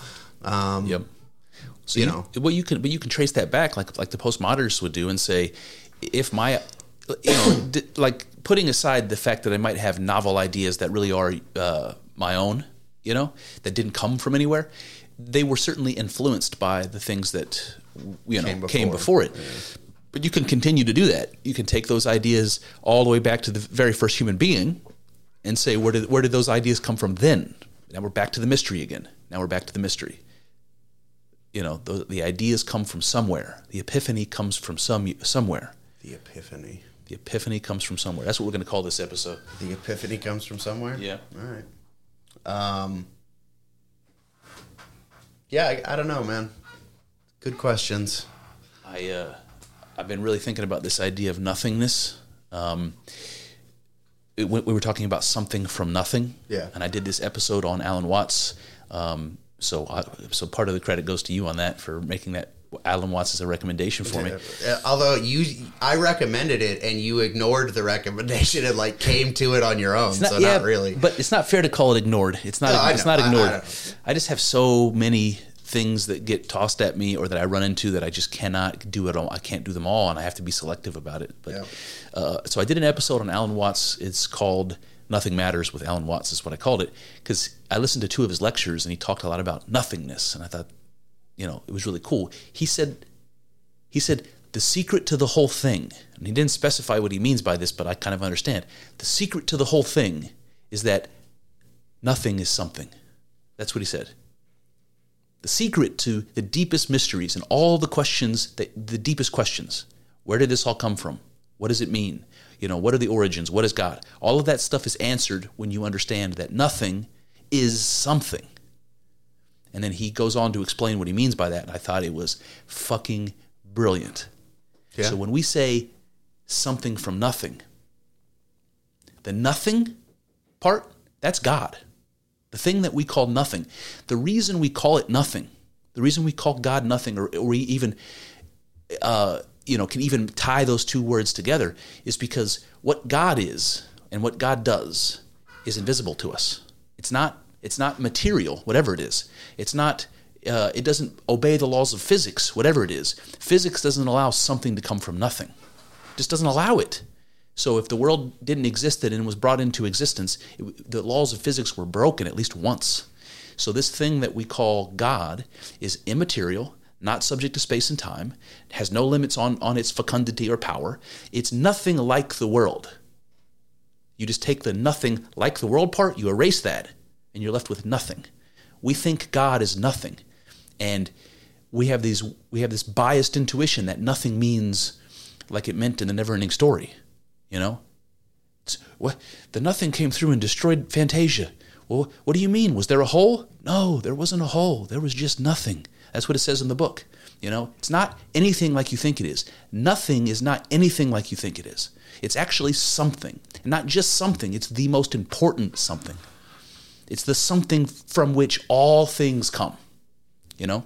That's God. That's the invisible nothing that we that we brush off as nothing, you know? And Alan Watts fucking nailed that. It was great. Then Yeah. then I started re- reading not I wasn't reading. Go ahead. You're listening. I was listening. I, I just like. I don't know. I, I don't understand the need to call it nothing because nothing does mean something. It means nothing. I, I I understand. You know, I like. I get what he's saying. I just that seems like a, a bit of um. And you, the, Alan Watts is definitely guilty of this, and guilty. I, I don't mean it like a bad thing, Yeah. but he's definitely he's a, a showman. You know, Yeah. he's like he's up there giving a speech. It's not just a boring professor's speech. He's Correct. a he's an entertaining, Yes. charismatic Yes. guy. Uh-huh. Um, and I just don't like taking nothing and like me, making it mean something. Like I don't know. I, I know. wish- I see. I see. I know you don't like it because I understand that feeling. But what he's pointing out is the feeling you have that resists it. That resists it. That's the thing that's wrong. That's the thing you have to get rid of. You have to get rid of the part of you that resists thinking that nothing couldn't possibly be something. That that there's a model. There's a model of the world that says nothing means exactly what we imagine it means. Non-existence, something like that. But non-existence isn't nothing. It's not the absence of existence. It's something else. It's not it's not like like if I take positive one and negative one and I put them together and they annihilate and I'm left with nothing. We can think about that that I no longer have a one anymore. You know, of, of either power. But we can also say that what I'm left with isn't isn't the absence of one. What I'm left with is the potential for any number. Zero is the idea of numbers. The you know understanding that zero is is something means that it, it can be any possible number. It represents a framework of math. It represents a frame, framework of numerical reality. That's not nothing. That's something, something very, very significant. So there's something like that. And, and Alan Watts uses examples from Taoism, which I think are kind of interesting. Well, he, he says, uh, what the Tao Te Ching says, that the value of a, of a bowl is not in the wood bowl. It's in the nothing in, in, in, in the nothing in between. That allows you to put something in it. The value of a house isn't the wood. It's the nothing inside that allows you to live in it. Yeah. That nothing is something. It's very important something. We can't pretend as though it's it's nothing. Yeah, again, I mean, I, I- again, I understand, and I com- I actually like completely agree. I just don't like the language trick. The the See, I don't think it's a language trick. I, th- I think it is a, a cha- it's a way of changing the model, like Newtonian I gravity versus Einstein. I don't understand the point in calling it nothing when I like the word that you just used. Potential Mm-hmm. seems less like a trick, less like a, a showman's flair. You know? Yes, and I and I agree with you, and I like the word potentiality, and I use it a lot. But nobody nobody uses that word. Nobody fucking even knows what I mean when I say potentiality. So you so you're just gonna start saying nothing in place of it? No, I won't. Yeah, But I think- Alan. Al, I almost said Alan Cox. No, I think when people hear the word nothing, they never think of the word potentiality. And Alan Watts is saying you should. So I've got part two coming out of this series, which I didn't realize was going to be a part was going to be a second parter. Uh, what happened was I had a bunch of Audible credits Oh, because at the end of or this time of year I get like 15 free credits or something why? because I have a membership, like an annual. Yeah, so do I. I don't get a bunch of extra fucking credits. I get I get like 15 free credits every year. Somehow. What? Yeah, I I'm fucking sending an email to Bezos immediately. Uh, so I, I was looking through the books, and one of them was called um, "The God Equation." It was a Michio Kaku book, Yeah. and I like those uh, physicists that will dumb it down for me because I need that, you know. And so I'll listen to like Sean Carroll, or I'll listen to um, uh, what's that dude? Green. Brian Green, Greene. Thank you. That's the guy. I'll listen to those guys. Do you listen to Neil deGrasse Tyson? No, No, fuck that dude. no, he pissed me off too many times. Yeah, he's a fucking homo. But I never listened to Michio Kaku, even though I've seen him like on d- tons of documentaries. Yeah. So I decided to listen to the book, and a little bit in the beginning, and then a whole bunch during the Hawking chapters towards the end of the book. He talks about uh, the vacuum of space, which is which is nothingness, and the way he was talking about it. I, it was so complementary to the Alan Watts conversation. I, I just felt inspired. I was like, I was like, okay. So I have this episode co- that's already published called "Nothing Matters with Alan Watts." So I'm going to do one called "Nothing Matters with Michio Kaku," and I'm going to do this uh, co- complement because what it is is a scientific, strictly empirical, scientific perspective on all this philosophical stuff that Alan Watts was talking about, and it boils down to it boils down to a concept called zero point energy or vacuum energy. We've talked about it a little bit before, but I didn't really know much about it. I just kind of vaguely understood it as a concept. And basically, it goes like this Michio Kaku says that space and time is filled with matter and energy. And if you take all of the matter and energy out of it, hypothetically, you're left with nothing. And that creates a vacuum. In fact, that's what space is vacuum. Um, so if you can imagine outer space without any uh, matter or energy in it, um, even even at the coldest possible temperatures, like you don't have external sources of heat, like like a like a star or something that that brings energy into the system. That what you ha- what you have then is the the vacuum. You have you have nothingness, and in that vacuum, there's energy. It's called zero point energy. It's the lowest energy level that's possible. And what that means is you cannot eliminate all of the energy. It's impossible to suck out everything. You're left with something, even when you have nothing. And then Michio Kaku goes on to talk about what happens in the quantum vacuum. It's like you've got this uh, vibration, this very faint vibration of energy that's happening in the fabric of space time, whatever that means. And every now and then, particles will pop out of it. You have electron anti electron pairs that just pop, pop, pop out of the vacuum. Then they annihilate and they go back into the vacuum. They disappear. What you get is something from nothing. If by nothing we mean the vacuum. And particles emerge from it, and every now and then one of them escapes and doesn't annihilate back into the vacuum. And that's how you end up with matter that may also be how we, we ended up with our universe like the one we exist in that it popped out like a bubble. Hawking calls it the quantum foam. Pops out like a bubble from the quantum foam. Doesn't doesn't get annihilated immediately, but manages to escape into into the universe. Yeah. Uh, anyway, the point is Into more nothing. It's just floating around through more nothing. exactly the point, though, because in that floating around through nothing illustrates the point that nothing is something. Because what is it floating in? what is it floating in if if nothing is nothing the way we generally think about? And how can particles pop out of the nothing if the nothing is nothing? So I think the Michio Kaku stuff Because re- the nothing is not nothing. exactly, man. It's potential. That's my point. It's the word. It's the. But I, I get it. I do get it. But but that's part of the illusion. It's that this is why it's hard to have this conversation because everybody that, that hears this, when they hear the word nothing, and it's the only word we'd, we've ever had to describe it, um, thinks that means non-existence or non, you know, something like that. Yeah. And it doesn't. And maybe it never has meant that because there's no such thing as nothing. And I think that's fucking true, man. Yeah. I don't think that it's necessarily untrue.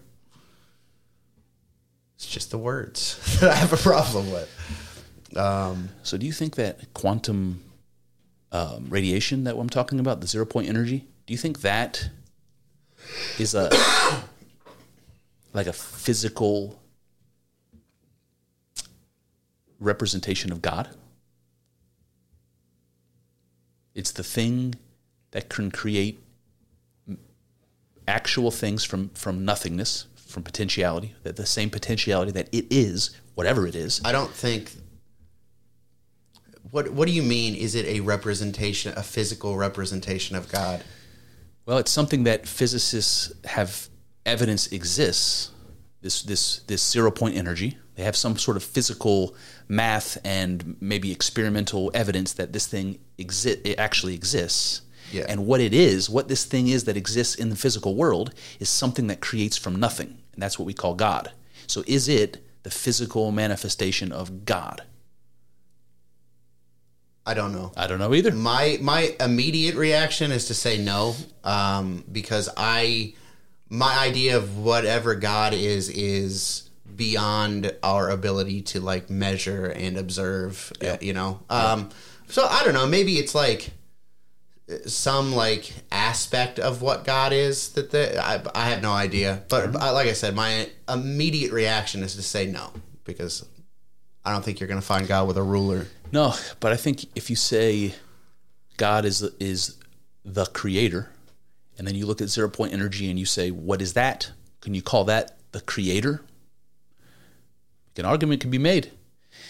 Um, and then we can get really hippy dippy and imagine that the radiation that comes from nowhere, this energy that flows out of nowhere, if that's the source of all material reality and all the energy that, that allows you know action and motion and, and so forth in the world, maybe that's the thing that resonates through us that we call life and consciousness. You know, you ever see like um, one of those uh, thermal cameras? You know, you can see the the radiation just pouring off of our bodies. You know, and if we were dead, we wouldn't see that. You know, is there is the radiation? Is that is you know? I'm not the first person to say that. There's lots of people that that say that the thing that we call energy and the thing that we call consciousness might really be the same thing. Yeah. I think that's interesting. you know, I, I I don't know. You know, you'd think that I would know this, but I think it's strictly an Orthodox thing. Uh, I was I said you'd think I would know this because I grew up in Protestant churches, but I really don't know what they think about this. I suspect that they don't think about it like this too much. Um, but you know, part of the Orthodox view is that there's God and God is not created. God has been here forever. God created everything. Right. Um, but part of God is what they call the uncreated energies of God. And I don't know what all of those are, but I know that like love is one of them. Um, and I, I would assume that consciousness on some level is like one of those uncreated energies of God. But again, I, I'm not like an Orthodox expert, so Yeah. I don't know. Um, but that just makes me think of that. Um, the energies, Yeah. you know. Yeah. Um, that makes me think of. I, you probably didn't see this, but uh, there was a debate online between somebody we've talked on the show about uh, numerous times. I think last week we talked about him, Owen Benjamin. And do you know who Made by Jim Bob is? He does a bunch of like cartoon memes. Um, you've probably seen I've probably seen him. Yeah. um, and he is you know he got like popular making memes that like a, a bunch of normies liked you know um, but now he's more i would say a truther kind of a person a person who doesn't believe a lot of the stuff that like many people just accept yep. um, and he, he's a really interesting guy. I didn't know that he was Orthodox. Um, so it, they had a debate about the Trinity.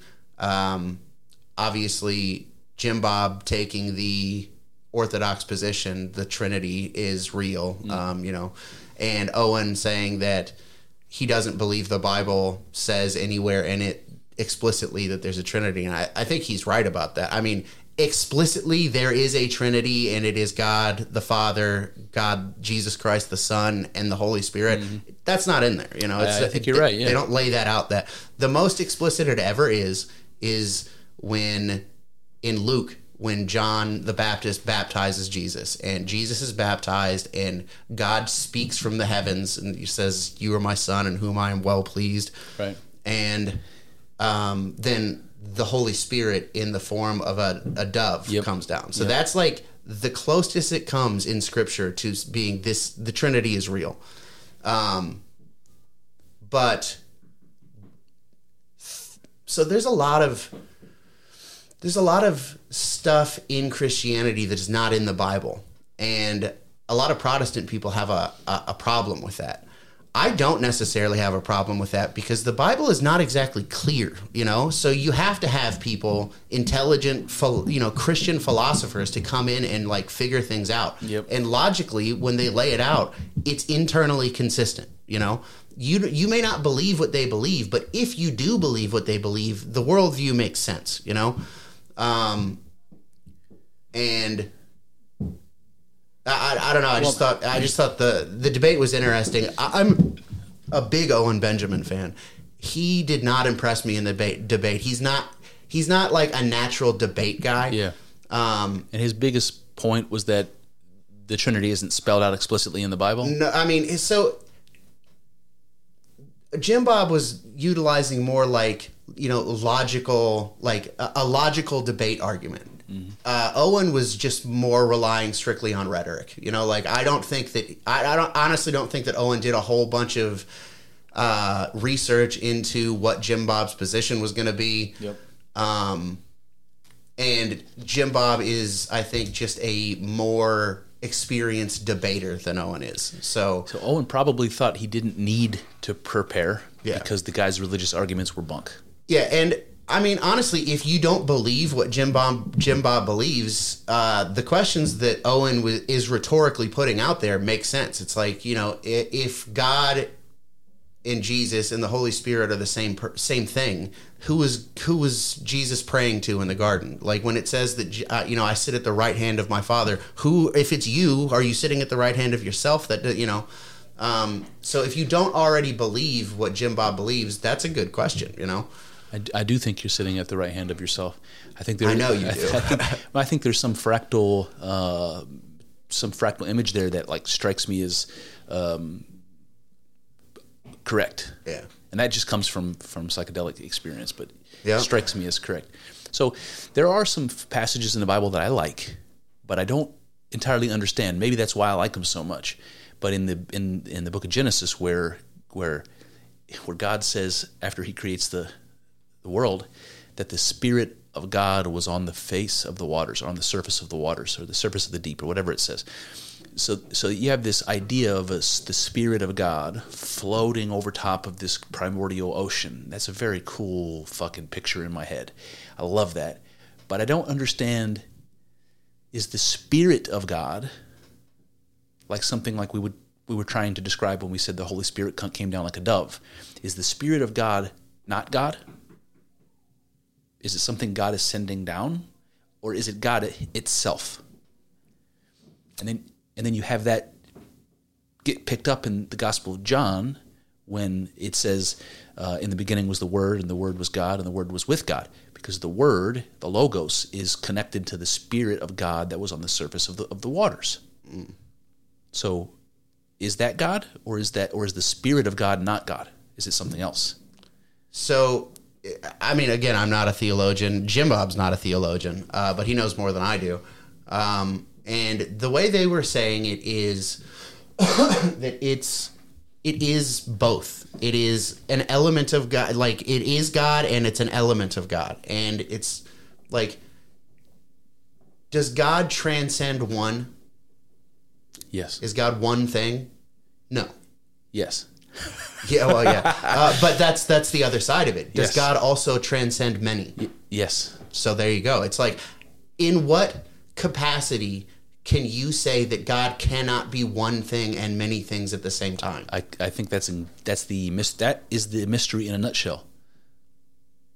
And I'll, I'll like uh, they may I, I don't know. I, I want to dig into it more because the stuff that Jim Bob was saying was really interesting, and Owen was just kind of blowing past it, saying that it was like word salad and uh, you know like uh, deceptive techniques. Like he, Jim Bob was trying to get Owen to commit to doing an internal critique. Like you, you don't have to believe what I say, but just grant me that it is true and come into the worldview and try to pull it apart that way. Yep. Uh, and just Owen was just not having any of it. But he said a lot of really interesting things. Jim Bob did, and like he said, is love, you know, which we talked about as a, one of the uncreated energies of God.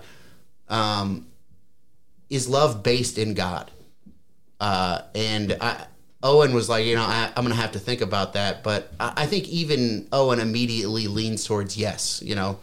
Um, and if God was just one, he didn't have the the capacity to transcend one and be many. That love could only ever be self centered. You know, you could never love outwardly. Uh, but the fact that there is this many aspect of God that allows it to be, you know, I, I don't know, external love in some way. Yep. Well, there's the that that example. I use that. I focus on that example a lot, but I don't use love as the uh, as the as the uh, driver. What I what I talk about is um, experience. So if God is one, the only experience that's possible is self experience. God has to become many in order to have an experience of itself.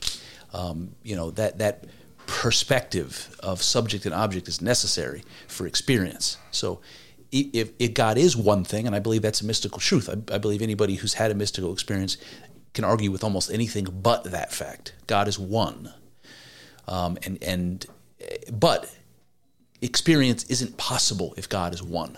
And experience is all that we know to be true f- with certainty.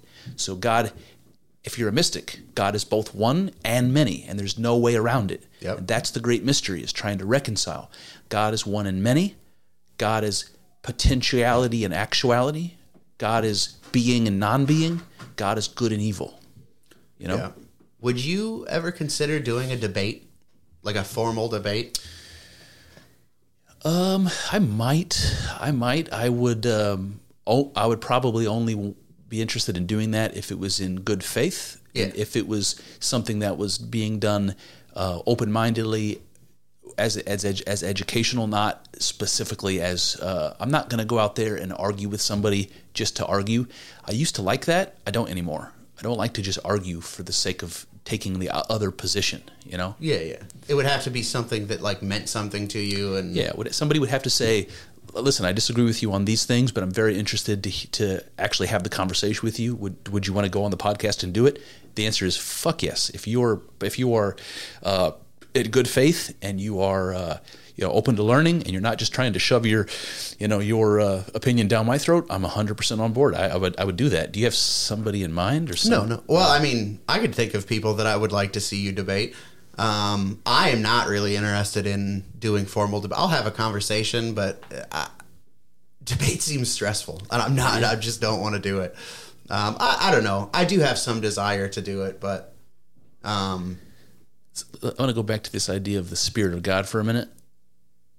So we were. I was asking whether whether God in the story, whether God is sending His Spirit down as though it's something that's not Him exactly. Um, I wonder if that has something to do with the you know man being made in the image of God, thing that we talked about earlier. It's like the Spirit of God comes down to the material cosmos and inhabits it, and so that's you know that's the the in, the incarnation. That's you know the material world being possessed by the Spirit of God, be, being made to live.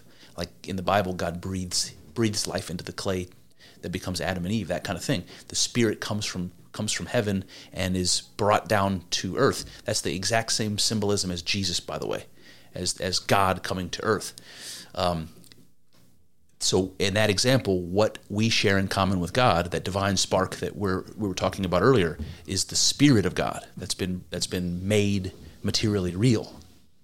And so the question I have is the same question: Does is the Spirit of God being made real? Does that mean God being made materially real, or does that mean the divine nature of God? Be, is there a difference? So when I say I am God, we are God, this is all God, I don't see a difference in the idea that the Spirit of God comes down to be made flesh. I, I don't. I don't think that there. I don't think there's a distinction between God and the Spirit of God. I think is what I'm saying. uh, yeah, I, I know that you think that. I, I just like, um, I don't know. I don't know. Like, yeah, I know that you think that. um, Uh, what What is important to you about God being separate from you? it just seems to me like that is the truth. I'm not necessarily saying that it's important to me. Um, and I'm also not claiming that I know either. Right, no, You know. yeah. Um, I think that you are way closer to claiming that you know than I am. um, go ahead. it's it's it's hard to talk about because I do feel like I know the truth, some truth, but I can't exactly articulate it, even though I try really hard. Um, having having knowledge and not being able to communicate it is kind of like not having knowledge at all. Um, but I don't have knowledge necessarily that God exists. What I had was an experience of being God. So it's not exactly knowledge. It's not like I can't deny it because I, I became it. I, I, I can't deny it because I was it for a moment. And so that's why I'm certain about things, or that's why I come across as, as confident, like I have knowledge. It's not exactly knowledge. I don't know it. I was it. That's as best I can do to, to explain why I come across that way. Yeah. Yeah.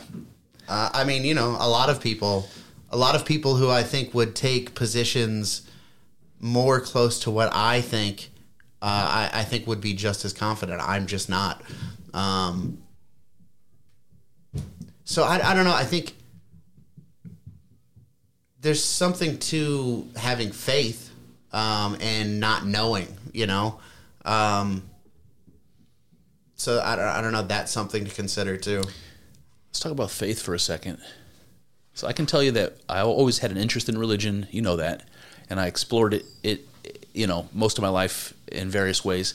And one of the things I never questioned is that there is a God. There is God, not not a God. That there is God. I never questioned it. It never seemed to. It seemed to me to be beyond reproach. So I never considered really that there might not be God because I never could understand how there how there could be anything without God. Yeah. So I never really questioned it, but I did question everything else. Yeah, I, I, I did question God, um, but looking back on it now, I don't really understand how I did. It was, you know, some kind of cognitive dissonance. Uh, I honestly believe that is that is one area. You know, I said that I'm not sure of many th- of anything really, but that is one thing that I am sure of is that there is God. You know, there is something, um, and I really don't see any kind of logical argument to the contrary of that. I think that people who try to make those arguments just sound ridiculous. Uh, and you know, once once you've given them an opportunity to talk themselves out, you're like, no, that doesn't make any sense. See, I, I would like to have that kind of debate with um, with like a rational atheist type person. And I tried online, but that's not the way place to do it. Yeah. But what happens is it boils down to definitions, and I can never get these these people to agree that their definition and my definition of God are coinciding. They will never admit it. So so the argument that I use basically goes something like this: either God has always existed. Well, not, we, don't, we don't have to use the word God. We can talk about the cosmos. We could say either the cosmos has always existed or it came into being at some point. Can we agree on that? Usually people will say yes, we can agree. One of those two situations has to be true. So then I say, okay, as soon as you say yes to that, you've given up you've given up the whole argument. Because either the thing that has always existed that generates stars and black holes and galaxies and people and consciousness and everything else that thing that we call nature either that is the immortal eternal creator and we could call that god easily or if the cosmos was created if it had a beginning then it was created by something we can say nothing about what that something is but we can call it god and atheists will never agree with me on. They will never allow that. And and I think that's the truth. I think that you know God is is either the thing that the fundamental reality, the the infinite eternal thing that has always existed and always will. Whatever that is, I can tell you no details about it. Either that is God or um shit, I lost my train of thought. Happens. But uh, but but I think there's only those two possibilities, and atheists, scientists, rationalist type people like that will never agree that whatever it is we point to to say this is the creator or this is the eternal fundamental reality, Either one of those definitions to me is God. You can call it quantum fields, you can call it mathematical, you know, abstractions if you want to all day long, fine. But you, what you're calling a mathematical ab- abstraction that is responsible for the cosmos is another fancy fucking way of saying G O D, my friend. Yep. And nobody will ever budge on that that I've spoken to. Yep. Now they're like mentally incapable of conceding that, you know? Yes. They've got like a block, you know? Yeah, they, they think that their idea is scientific and was uh, like toyed out of the nature of reality that with lots of brain power we've been able to figure out. And they, they cannot reconcile that with a fantasy uh, idea from the Stone Age. They cannot, cannot reconcile those two. They feel like if they did, they would be they would be granting reality to fantasy fairy tales, imaginary nonsense. And not only that, they'd be tying it to the most certain um, empirical mathematical abstractions that, that are the, the height of human accomplishment. They can't bring them they can't bring them together. You know? Yep. Makes for like uh if you are going to debate a person, it makes for like I, I guess the point in a debate is not trying to change that person's mind, but the people watching, you know, because uh, if the point is to change that person's mind, it makes for like a fruitless debate, you know, because it's not going to happen. I, I wish that debates were honest and they weren't structured like they have been, you know, in academia for hundreds and hundreds of years. I wish people were allowed to change their mind in a debate. I wish the debate could be resolved without the audience's input. Like if you can change my mind and I am, am not so proud that I, I'll, you know, nod my head and agree and say that's where I, what I didn't understand. Now I'm on board. That should be able to happen in debates. Yeah, but that's never, that's not. I'm not going to say never, but most of the time that's not going to happen. And so having the audience, that's like the only change that is going to happen is the people in the audience. Most of the time, like 98% of the time, the two participants are not changing their mind. Yeah, it's sad though. Yeah. I can tell you that there's been many times where you've changed my mind, and I appreciate that. Like Steven Crowder, Yeah, only not gay. buddy. Um, but yeah, I would like to get you into a debate. I think that uh, you might want to pick your topic, pick the debate topic very carefully because. So, uh, uh, like that debate happened between Jim Bob and Owen, and it happened on Jim Bob's YouTube channel. Um, but the guy who moderated it is a guy who he's got a YouTube channel of his own called The Crucible, and they just have tons of debates. Nice. Um, and people who argue things like uh, like Hegelianism tend to not do well because it's so Yeah. How are you supposed to? yeah Yeah. and you go up against somebody who you know like i said the bible is unclear about things but a lot of these especially orthodox people they have these church fathers who are very intelligent very philosophically minded people Yes. who, who like they've got again it as an internal critique it's hard to pull apart because they've really you know um, they've got a, a foundation for their argument whereas the hegelian types it's like i don't know i just like Yeah. it's just it's the way i feel man you know um, so yeah you just gotta i mean if you could do well if anybody could do well from that side that would be impressive because all of the ones that i've seen they don't they don't go over well My my favorite Hegel quote is in the very beginning of um, uh, Phenomenology of Spirit, and it it says it says self consciousness has before itself another self consciousness, and I think that's extremely profound, and it's it's it re- filled brimming with meaning for me. I've like un unpacked that to the T. Like I, I've pulled so much out of thinking about that one line, but if on the surface, it's confusing. And if I was trying to debate somebody based upon Hegelianism, I have to explain how that makes sense, you know, before I can make any points. It would be so burdensome Yeah. to try to argue from from that perspective. Self-consciousness has before itself another self-consciousness.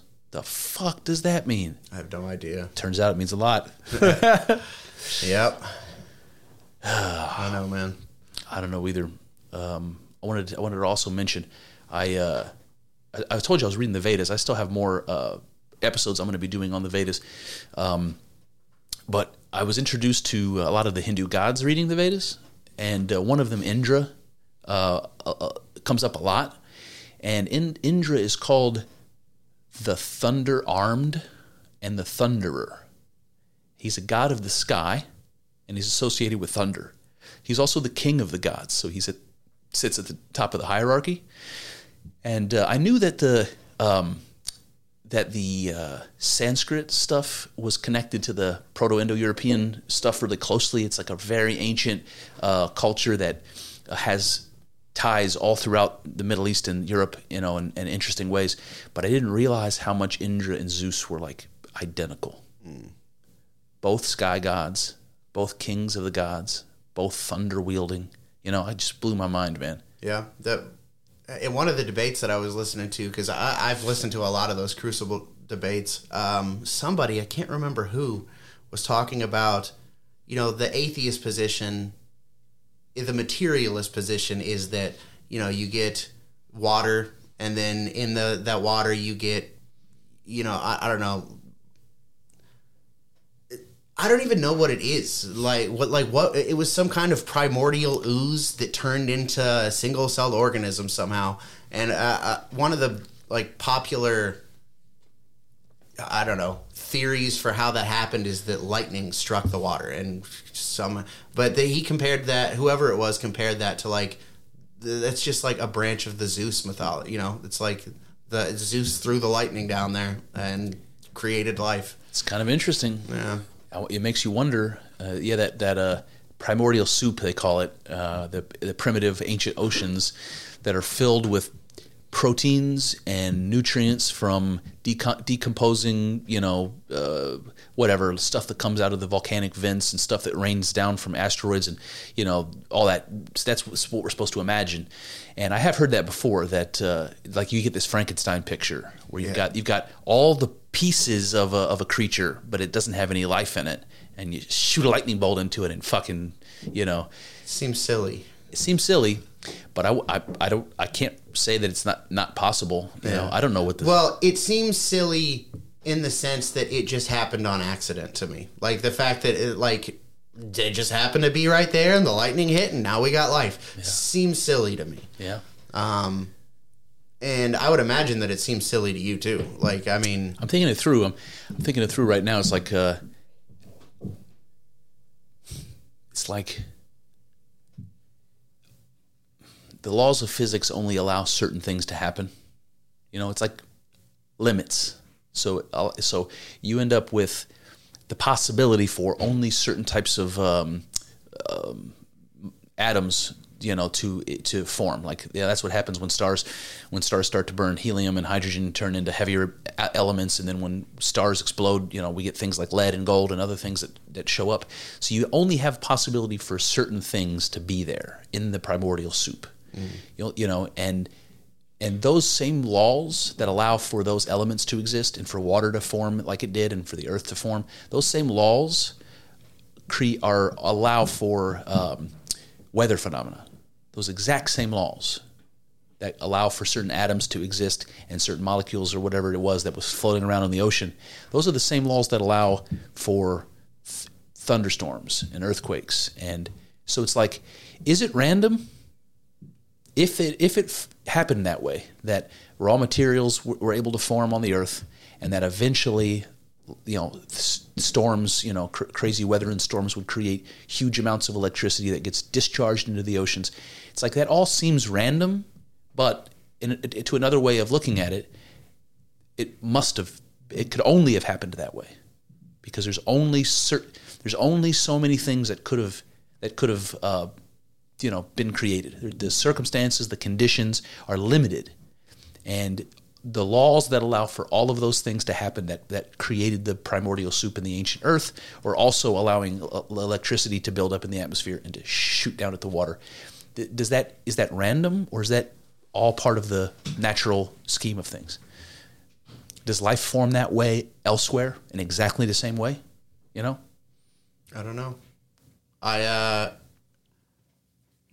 what is the difference between it being natural and it being like the natural scheme of things and it being random? I guess there, I guess there really isn't one. But I don't really know what random means. Me neither. I don't. Yeah, yeah. There's some people that say like, um, everything that can happen will happen, Yeah. and I think there's something like that. It's like the the laws of physics limit the possibilities of what can happen, but anything that can happen will happen, and that includes life. We know that because we fucking are alive, so we know that that can happen, and it did happen. I'm not willing to grant as a given that the laws of physics limit the things that can happen. Well, some people will say that the laws of physics might change over extremely large spans of time, or maybe they differ from universe to universe. And so maybe there are other possibilities that exist in other universes, but within our system, if the laws of physics are, are static, then I think they do limit possibility. In fact, I think it's necessary because I think if all possibilities could manifest themselves, nothing would manifest. Like we, there needs to be like so. In my mind, the model is God is infinite, and it needs to be made finite in order for it to exist. So I'm not I'm not saying that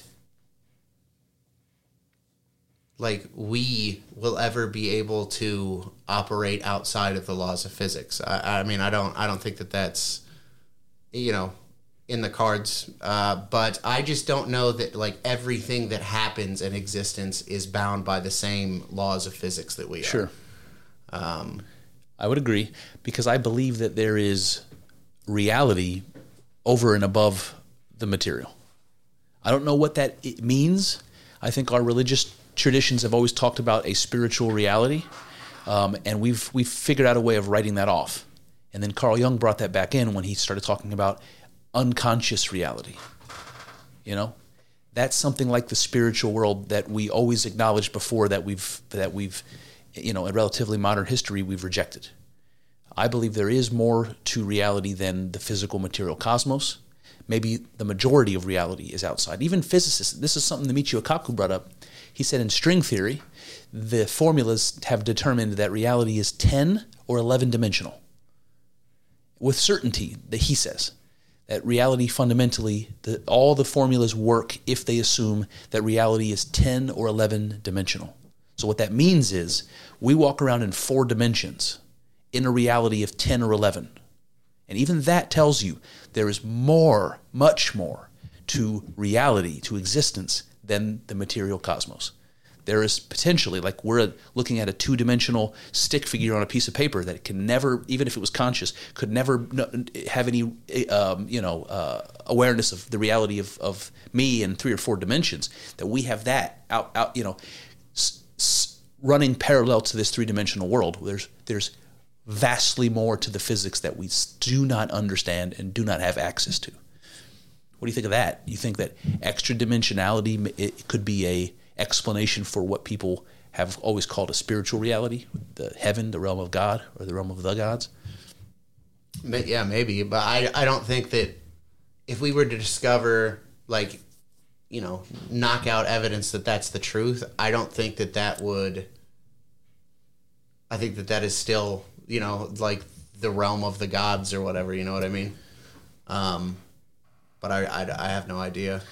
Well, if you can imagine that there is a 10 or 11 dimensional reality, that that organism, that creature that exists or whatever it is that exists at that level would be you could you could you can imagine that thing as as God, the complete the wholeness of reality. You could call that God.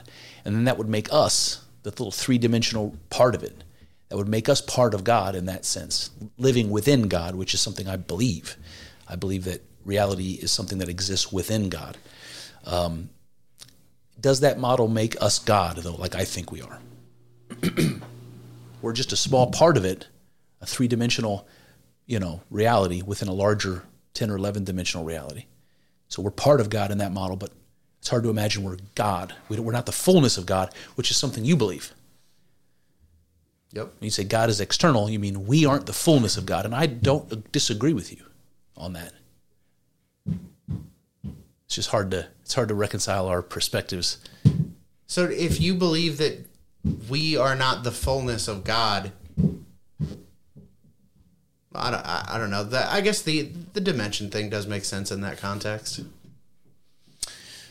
It's complicated. It is complicated. But I'm gonna I'm gonna do this Michio Kaku episode, and if you have a chance to listen to it, you should uh, let me know what you think. I, I have a guy on Twitter named Matt that recommended I look into zero point energy, so it's sort of his his doing that I that I got into this, but uh, it's pretty interesting. I like talking about physics, but it's way over my head, man. I, I know that there are people that will listen to it that that don't know as much about physics as I've picked up um, doing this podcast, and maybe they think, you know, there's something to that. But I know that there are lots of other people that are, you know, either arrogant or know a lot more about physics than I do that will laugh probably at the things that I'll say. Fuck them. Fuck them. Yep. So uh, don't have much time left. Got anything else? I mean, I definitely have other things. Um, well, you remember the the Chinese balloon? Yeah. Have You seen any more of these like UFOs? I, yeah, I, would, I did want to talk to you about this. So It there's been there, there was the one they shot down. Has there been more since there was the balloon and then there was this object they shot down? Has there been more since that? two more. And they shot them down? Or not? Uh, yeah, I think so. I think all of them have been taken down, but on online the information that's being put about put out like the balloon was a balloon and we you know speculate that it's from China and it's got you know it looks like a satellite it's got like um observational capabilities you know uh, the other things that they've been talking about they're not putting much information out. It seems to me like they're trying to make people think that it's aliens you know? Um, I, well, I, t- I definitely thought that. Yeah. Because they said it, because they said it was unidentified, and when you use that word, you, you're going to kind of make that connection. don't identify it and it's flying and it's an object. Exactly, exactly. you know um, yeah I, I'm just super skeptical of it. I, I my immediate reaction to most things that's being put out is this is probably bullshit Yeah. So here's what's strange to me is that they continue to call them unidentified, but a pilot shot it out of the sky. Mm-hmm. So at least the pilot knows what it was. The pilot can, can tell us information, but they're they're not releasing that. Yeah. It's unidentified. We don't, it's about the size of a car. They said. You know what's interesting? Yeah, yeah, about the size of a Volkswagen Beetle. Uh, they, that's uh, so. I heard that they're all round about the same size, but they are different like shapes. Um, whatever the fuck that means. So you think you think this is likely um, tr- just trying to distract away from the balloon story, or do you think that there's? I don't know, man. I think do you think there was actually something shot down? it's a good question. I so if it's a UFO, if it's a legitimate craft from an uh, an alien civilization that has the technology to come here, we're not shooting that down. Probably shouldn't. No, no, no. We don't have the Oh, capabilities yeah. to shoot that down. That thing is going like to pick the fastest Earth jet you can find. If that thing can get here from somewhere else, it's going to smoke the fastest That's jet true. that we have. Yeah, yeah. You could shoot a missile at it; it's going to outrun the missile most likely. It, it can probably disappear and appear somewhere else. I mean, you know, who who knows? This is science fiction at this point. Um, but I think that I'm inclined to believe that it's bullshit because it's either some kind of Earth creation, like a government creation, some state new technology. Um, but I, I I think it's like uh, I wouldn't be surprised if it's completely fake. Yeah. Um, and I think that there's some, you know, this is like crazy conspiracy land again. But like, look at the things that have happened over the last three years. I mean, we've had a virus that was nothing that we acted like was the end of the fucking world. Uh, we've got a like a minor dispute between on the world scale, a minor dispute between two like backwoods Eastern European countries that shouldn't have anything to fucking do with us that were turning into World War Three. Yep. Um, I just think that they are hungry for things, you know, events that they can capitalize on. And I think Ronald Reagan said something uh, to the effect of the entire world is going to come together when there's an alien threat. I don't even fucking believe in aliens at this point. Um, but I, I do. I think that, that there's something to that. Like, you know, the aliens come and we're all going to lose our shit and let them start doing whatever they want. Um, so I, I worry about that. Like, I think that's a, a legit possibility. Yeah, that's scary. I mean, I my mind my mind wonders if having like being in the middle of some kind of important conflict is the is the least appropriate time to change presidents.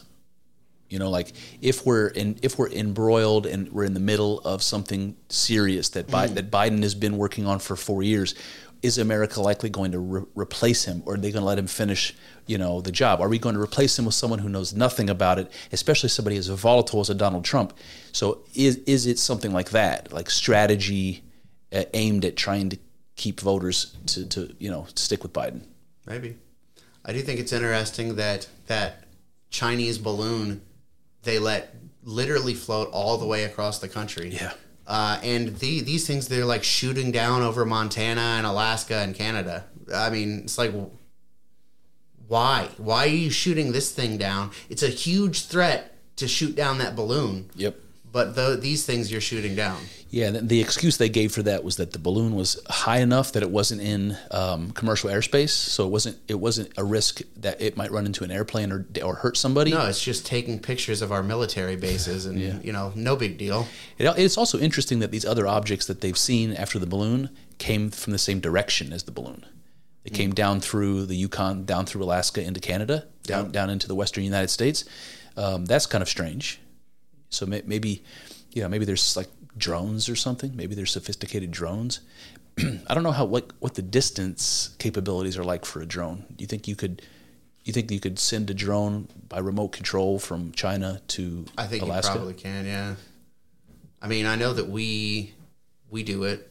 You know, we bomb places via drone, and from what I understand, a lot of them are operating out of Arizona. No shit. Yeah. So yeah. So I guess maybe like with satellites and stuff, you can kind of do pretty much anything. Satellites, aka balloons. so I heard somebody say that that balloon thing, that there's tons of them up there, even if they're not actually satellites. Um, that there's tons of them up there, and normally they're so high that you can't see them. And he suspects that it was just like leaking helium, so that it, it just dr- drifted down. You know? Yep. Caught ya. Yep. Yep. Busted. Yeah, man, it's worrisome. Let's. I hope that. Uh, I hope that the cooler heads prevail in terms of the United States and China relationship and the Russia Ukraine relationship. I hope that. Uh, I hope that resolves. You know. What Ru- Russia and just our relationship with Russia? Yeah, I'm- just the I like- conflict in general, and this this whole thing has the potential of you know becoming like, you know, I don't know if you've seen any of the response from the Chinese, but the, the propaganda machine in China is, makes it out like the United States is um, trying to create, uh, you know, a reason to, you know, to have a conflict with China. you know what's sad is I know China's the big bad, you know, big bad boogeyman in the world for like most conservative type people.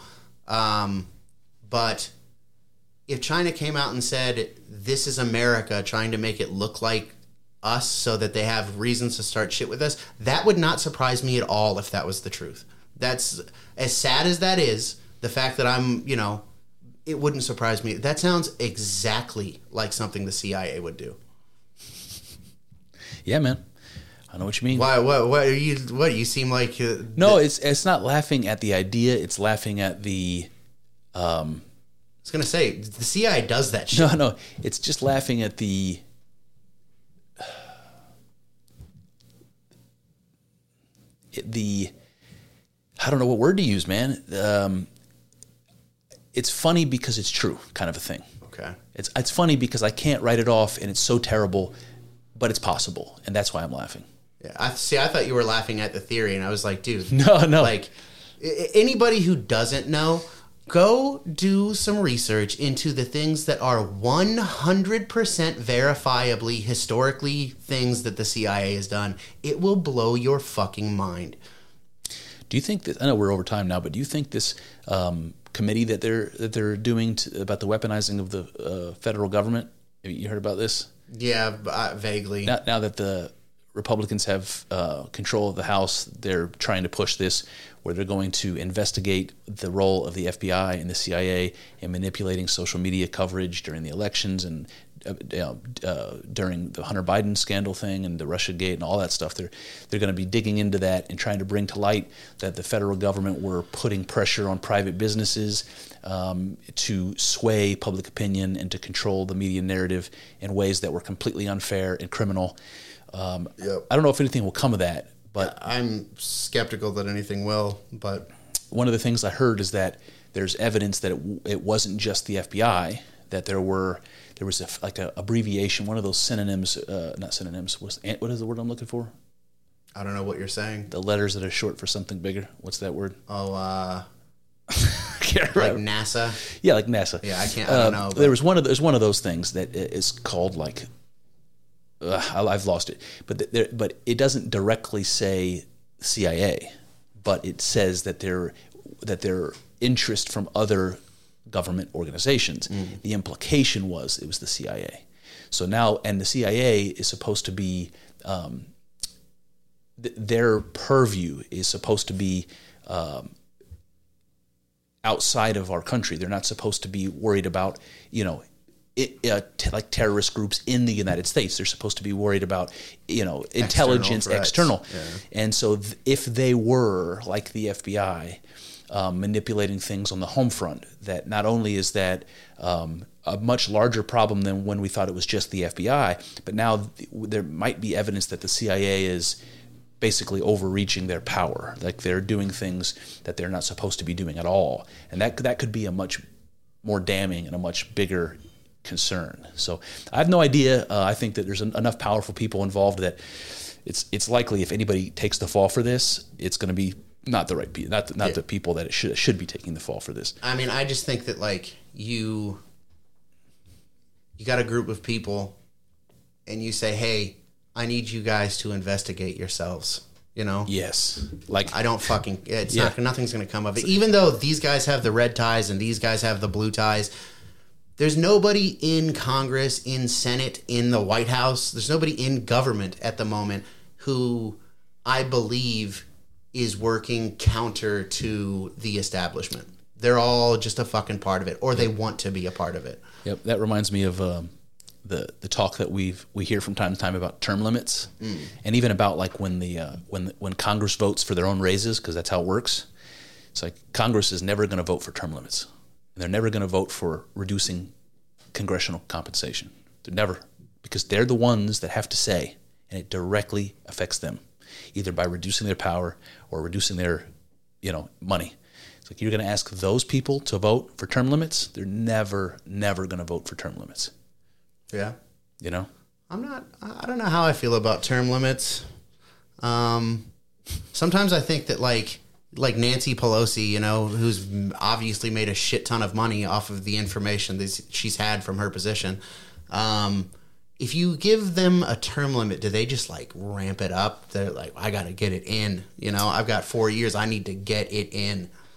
Yeah, but you know, maybe, but it seems like if they had to get it in in four years, that there that there would be more possibility Caution for to the wind. yeah. people would notice. You know, it's like, wait a minute, Nancy Pelosi served only one term, and, she's a she bajillionaire Yeah, now? she she has a you know 150 percent rate of return on her investments. Yeah. something's not right. Yeah. so I don't know. I also don't know about term limits because I don't know that I think that kings should have term limits, and I'm like becoming a monarchist more and more every day. That's a scary thing to hear. Yeah, Um, I guess we can dig into that on the next episode of the Two Tugs podcast. yeah, man.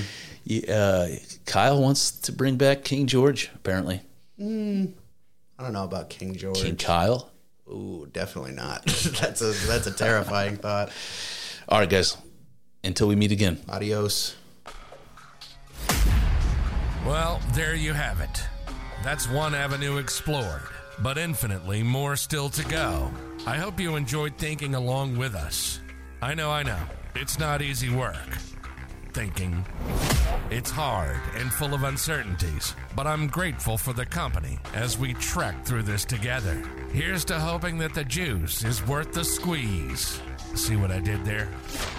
Let's find out together in the next episode.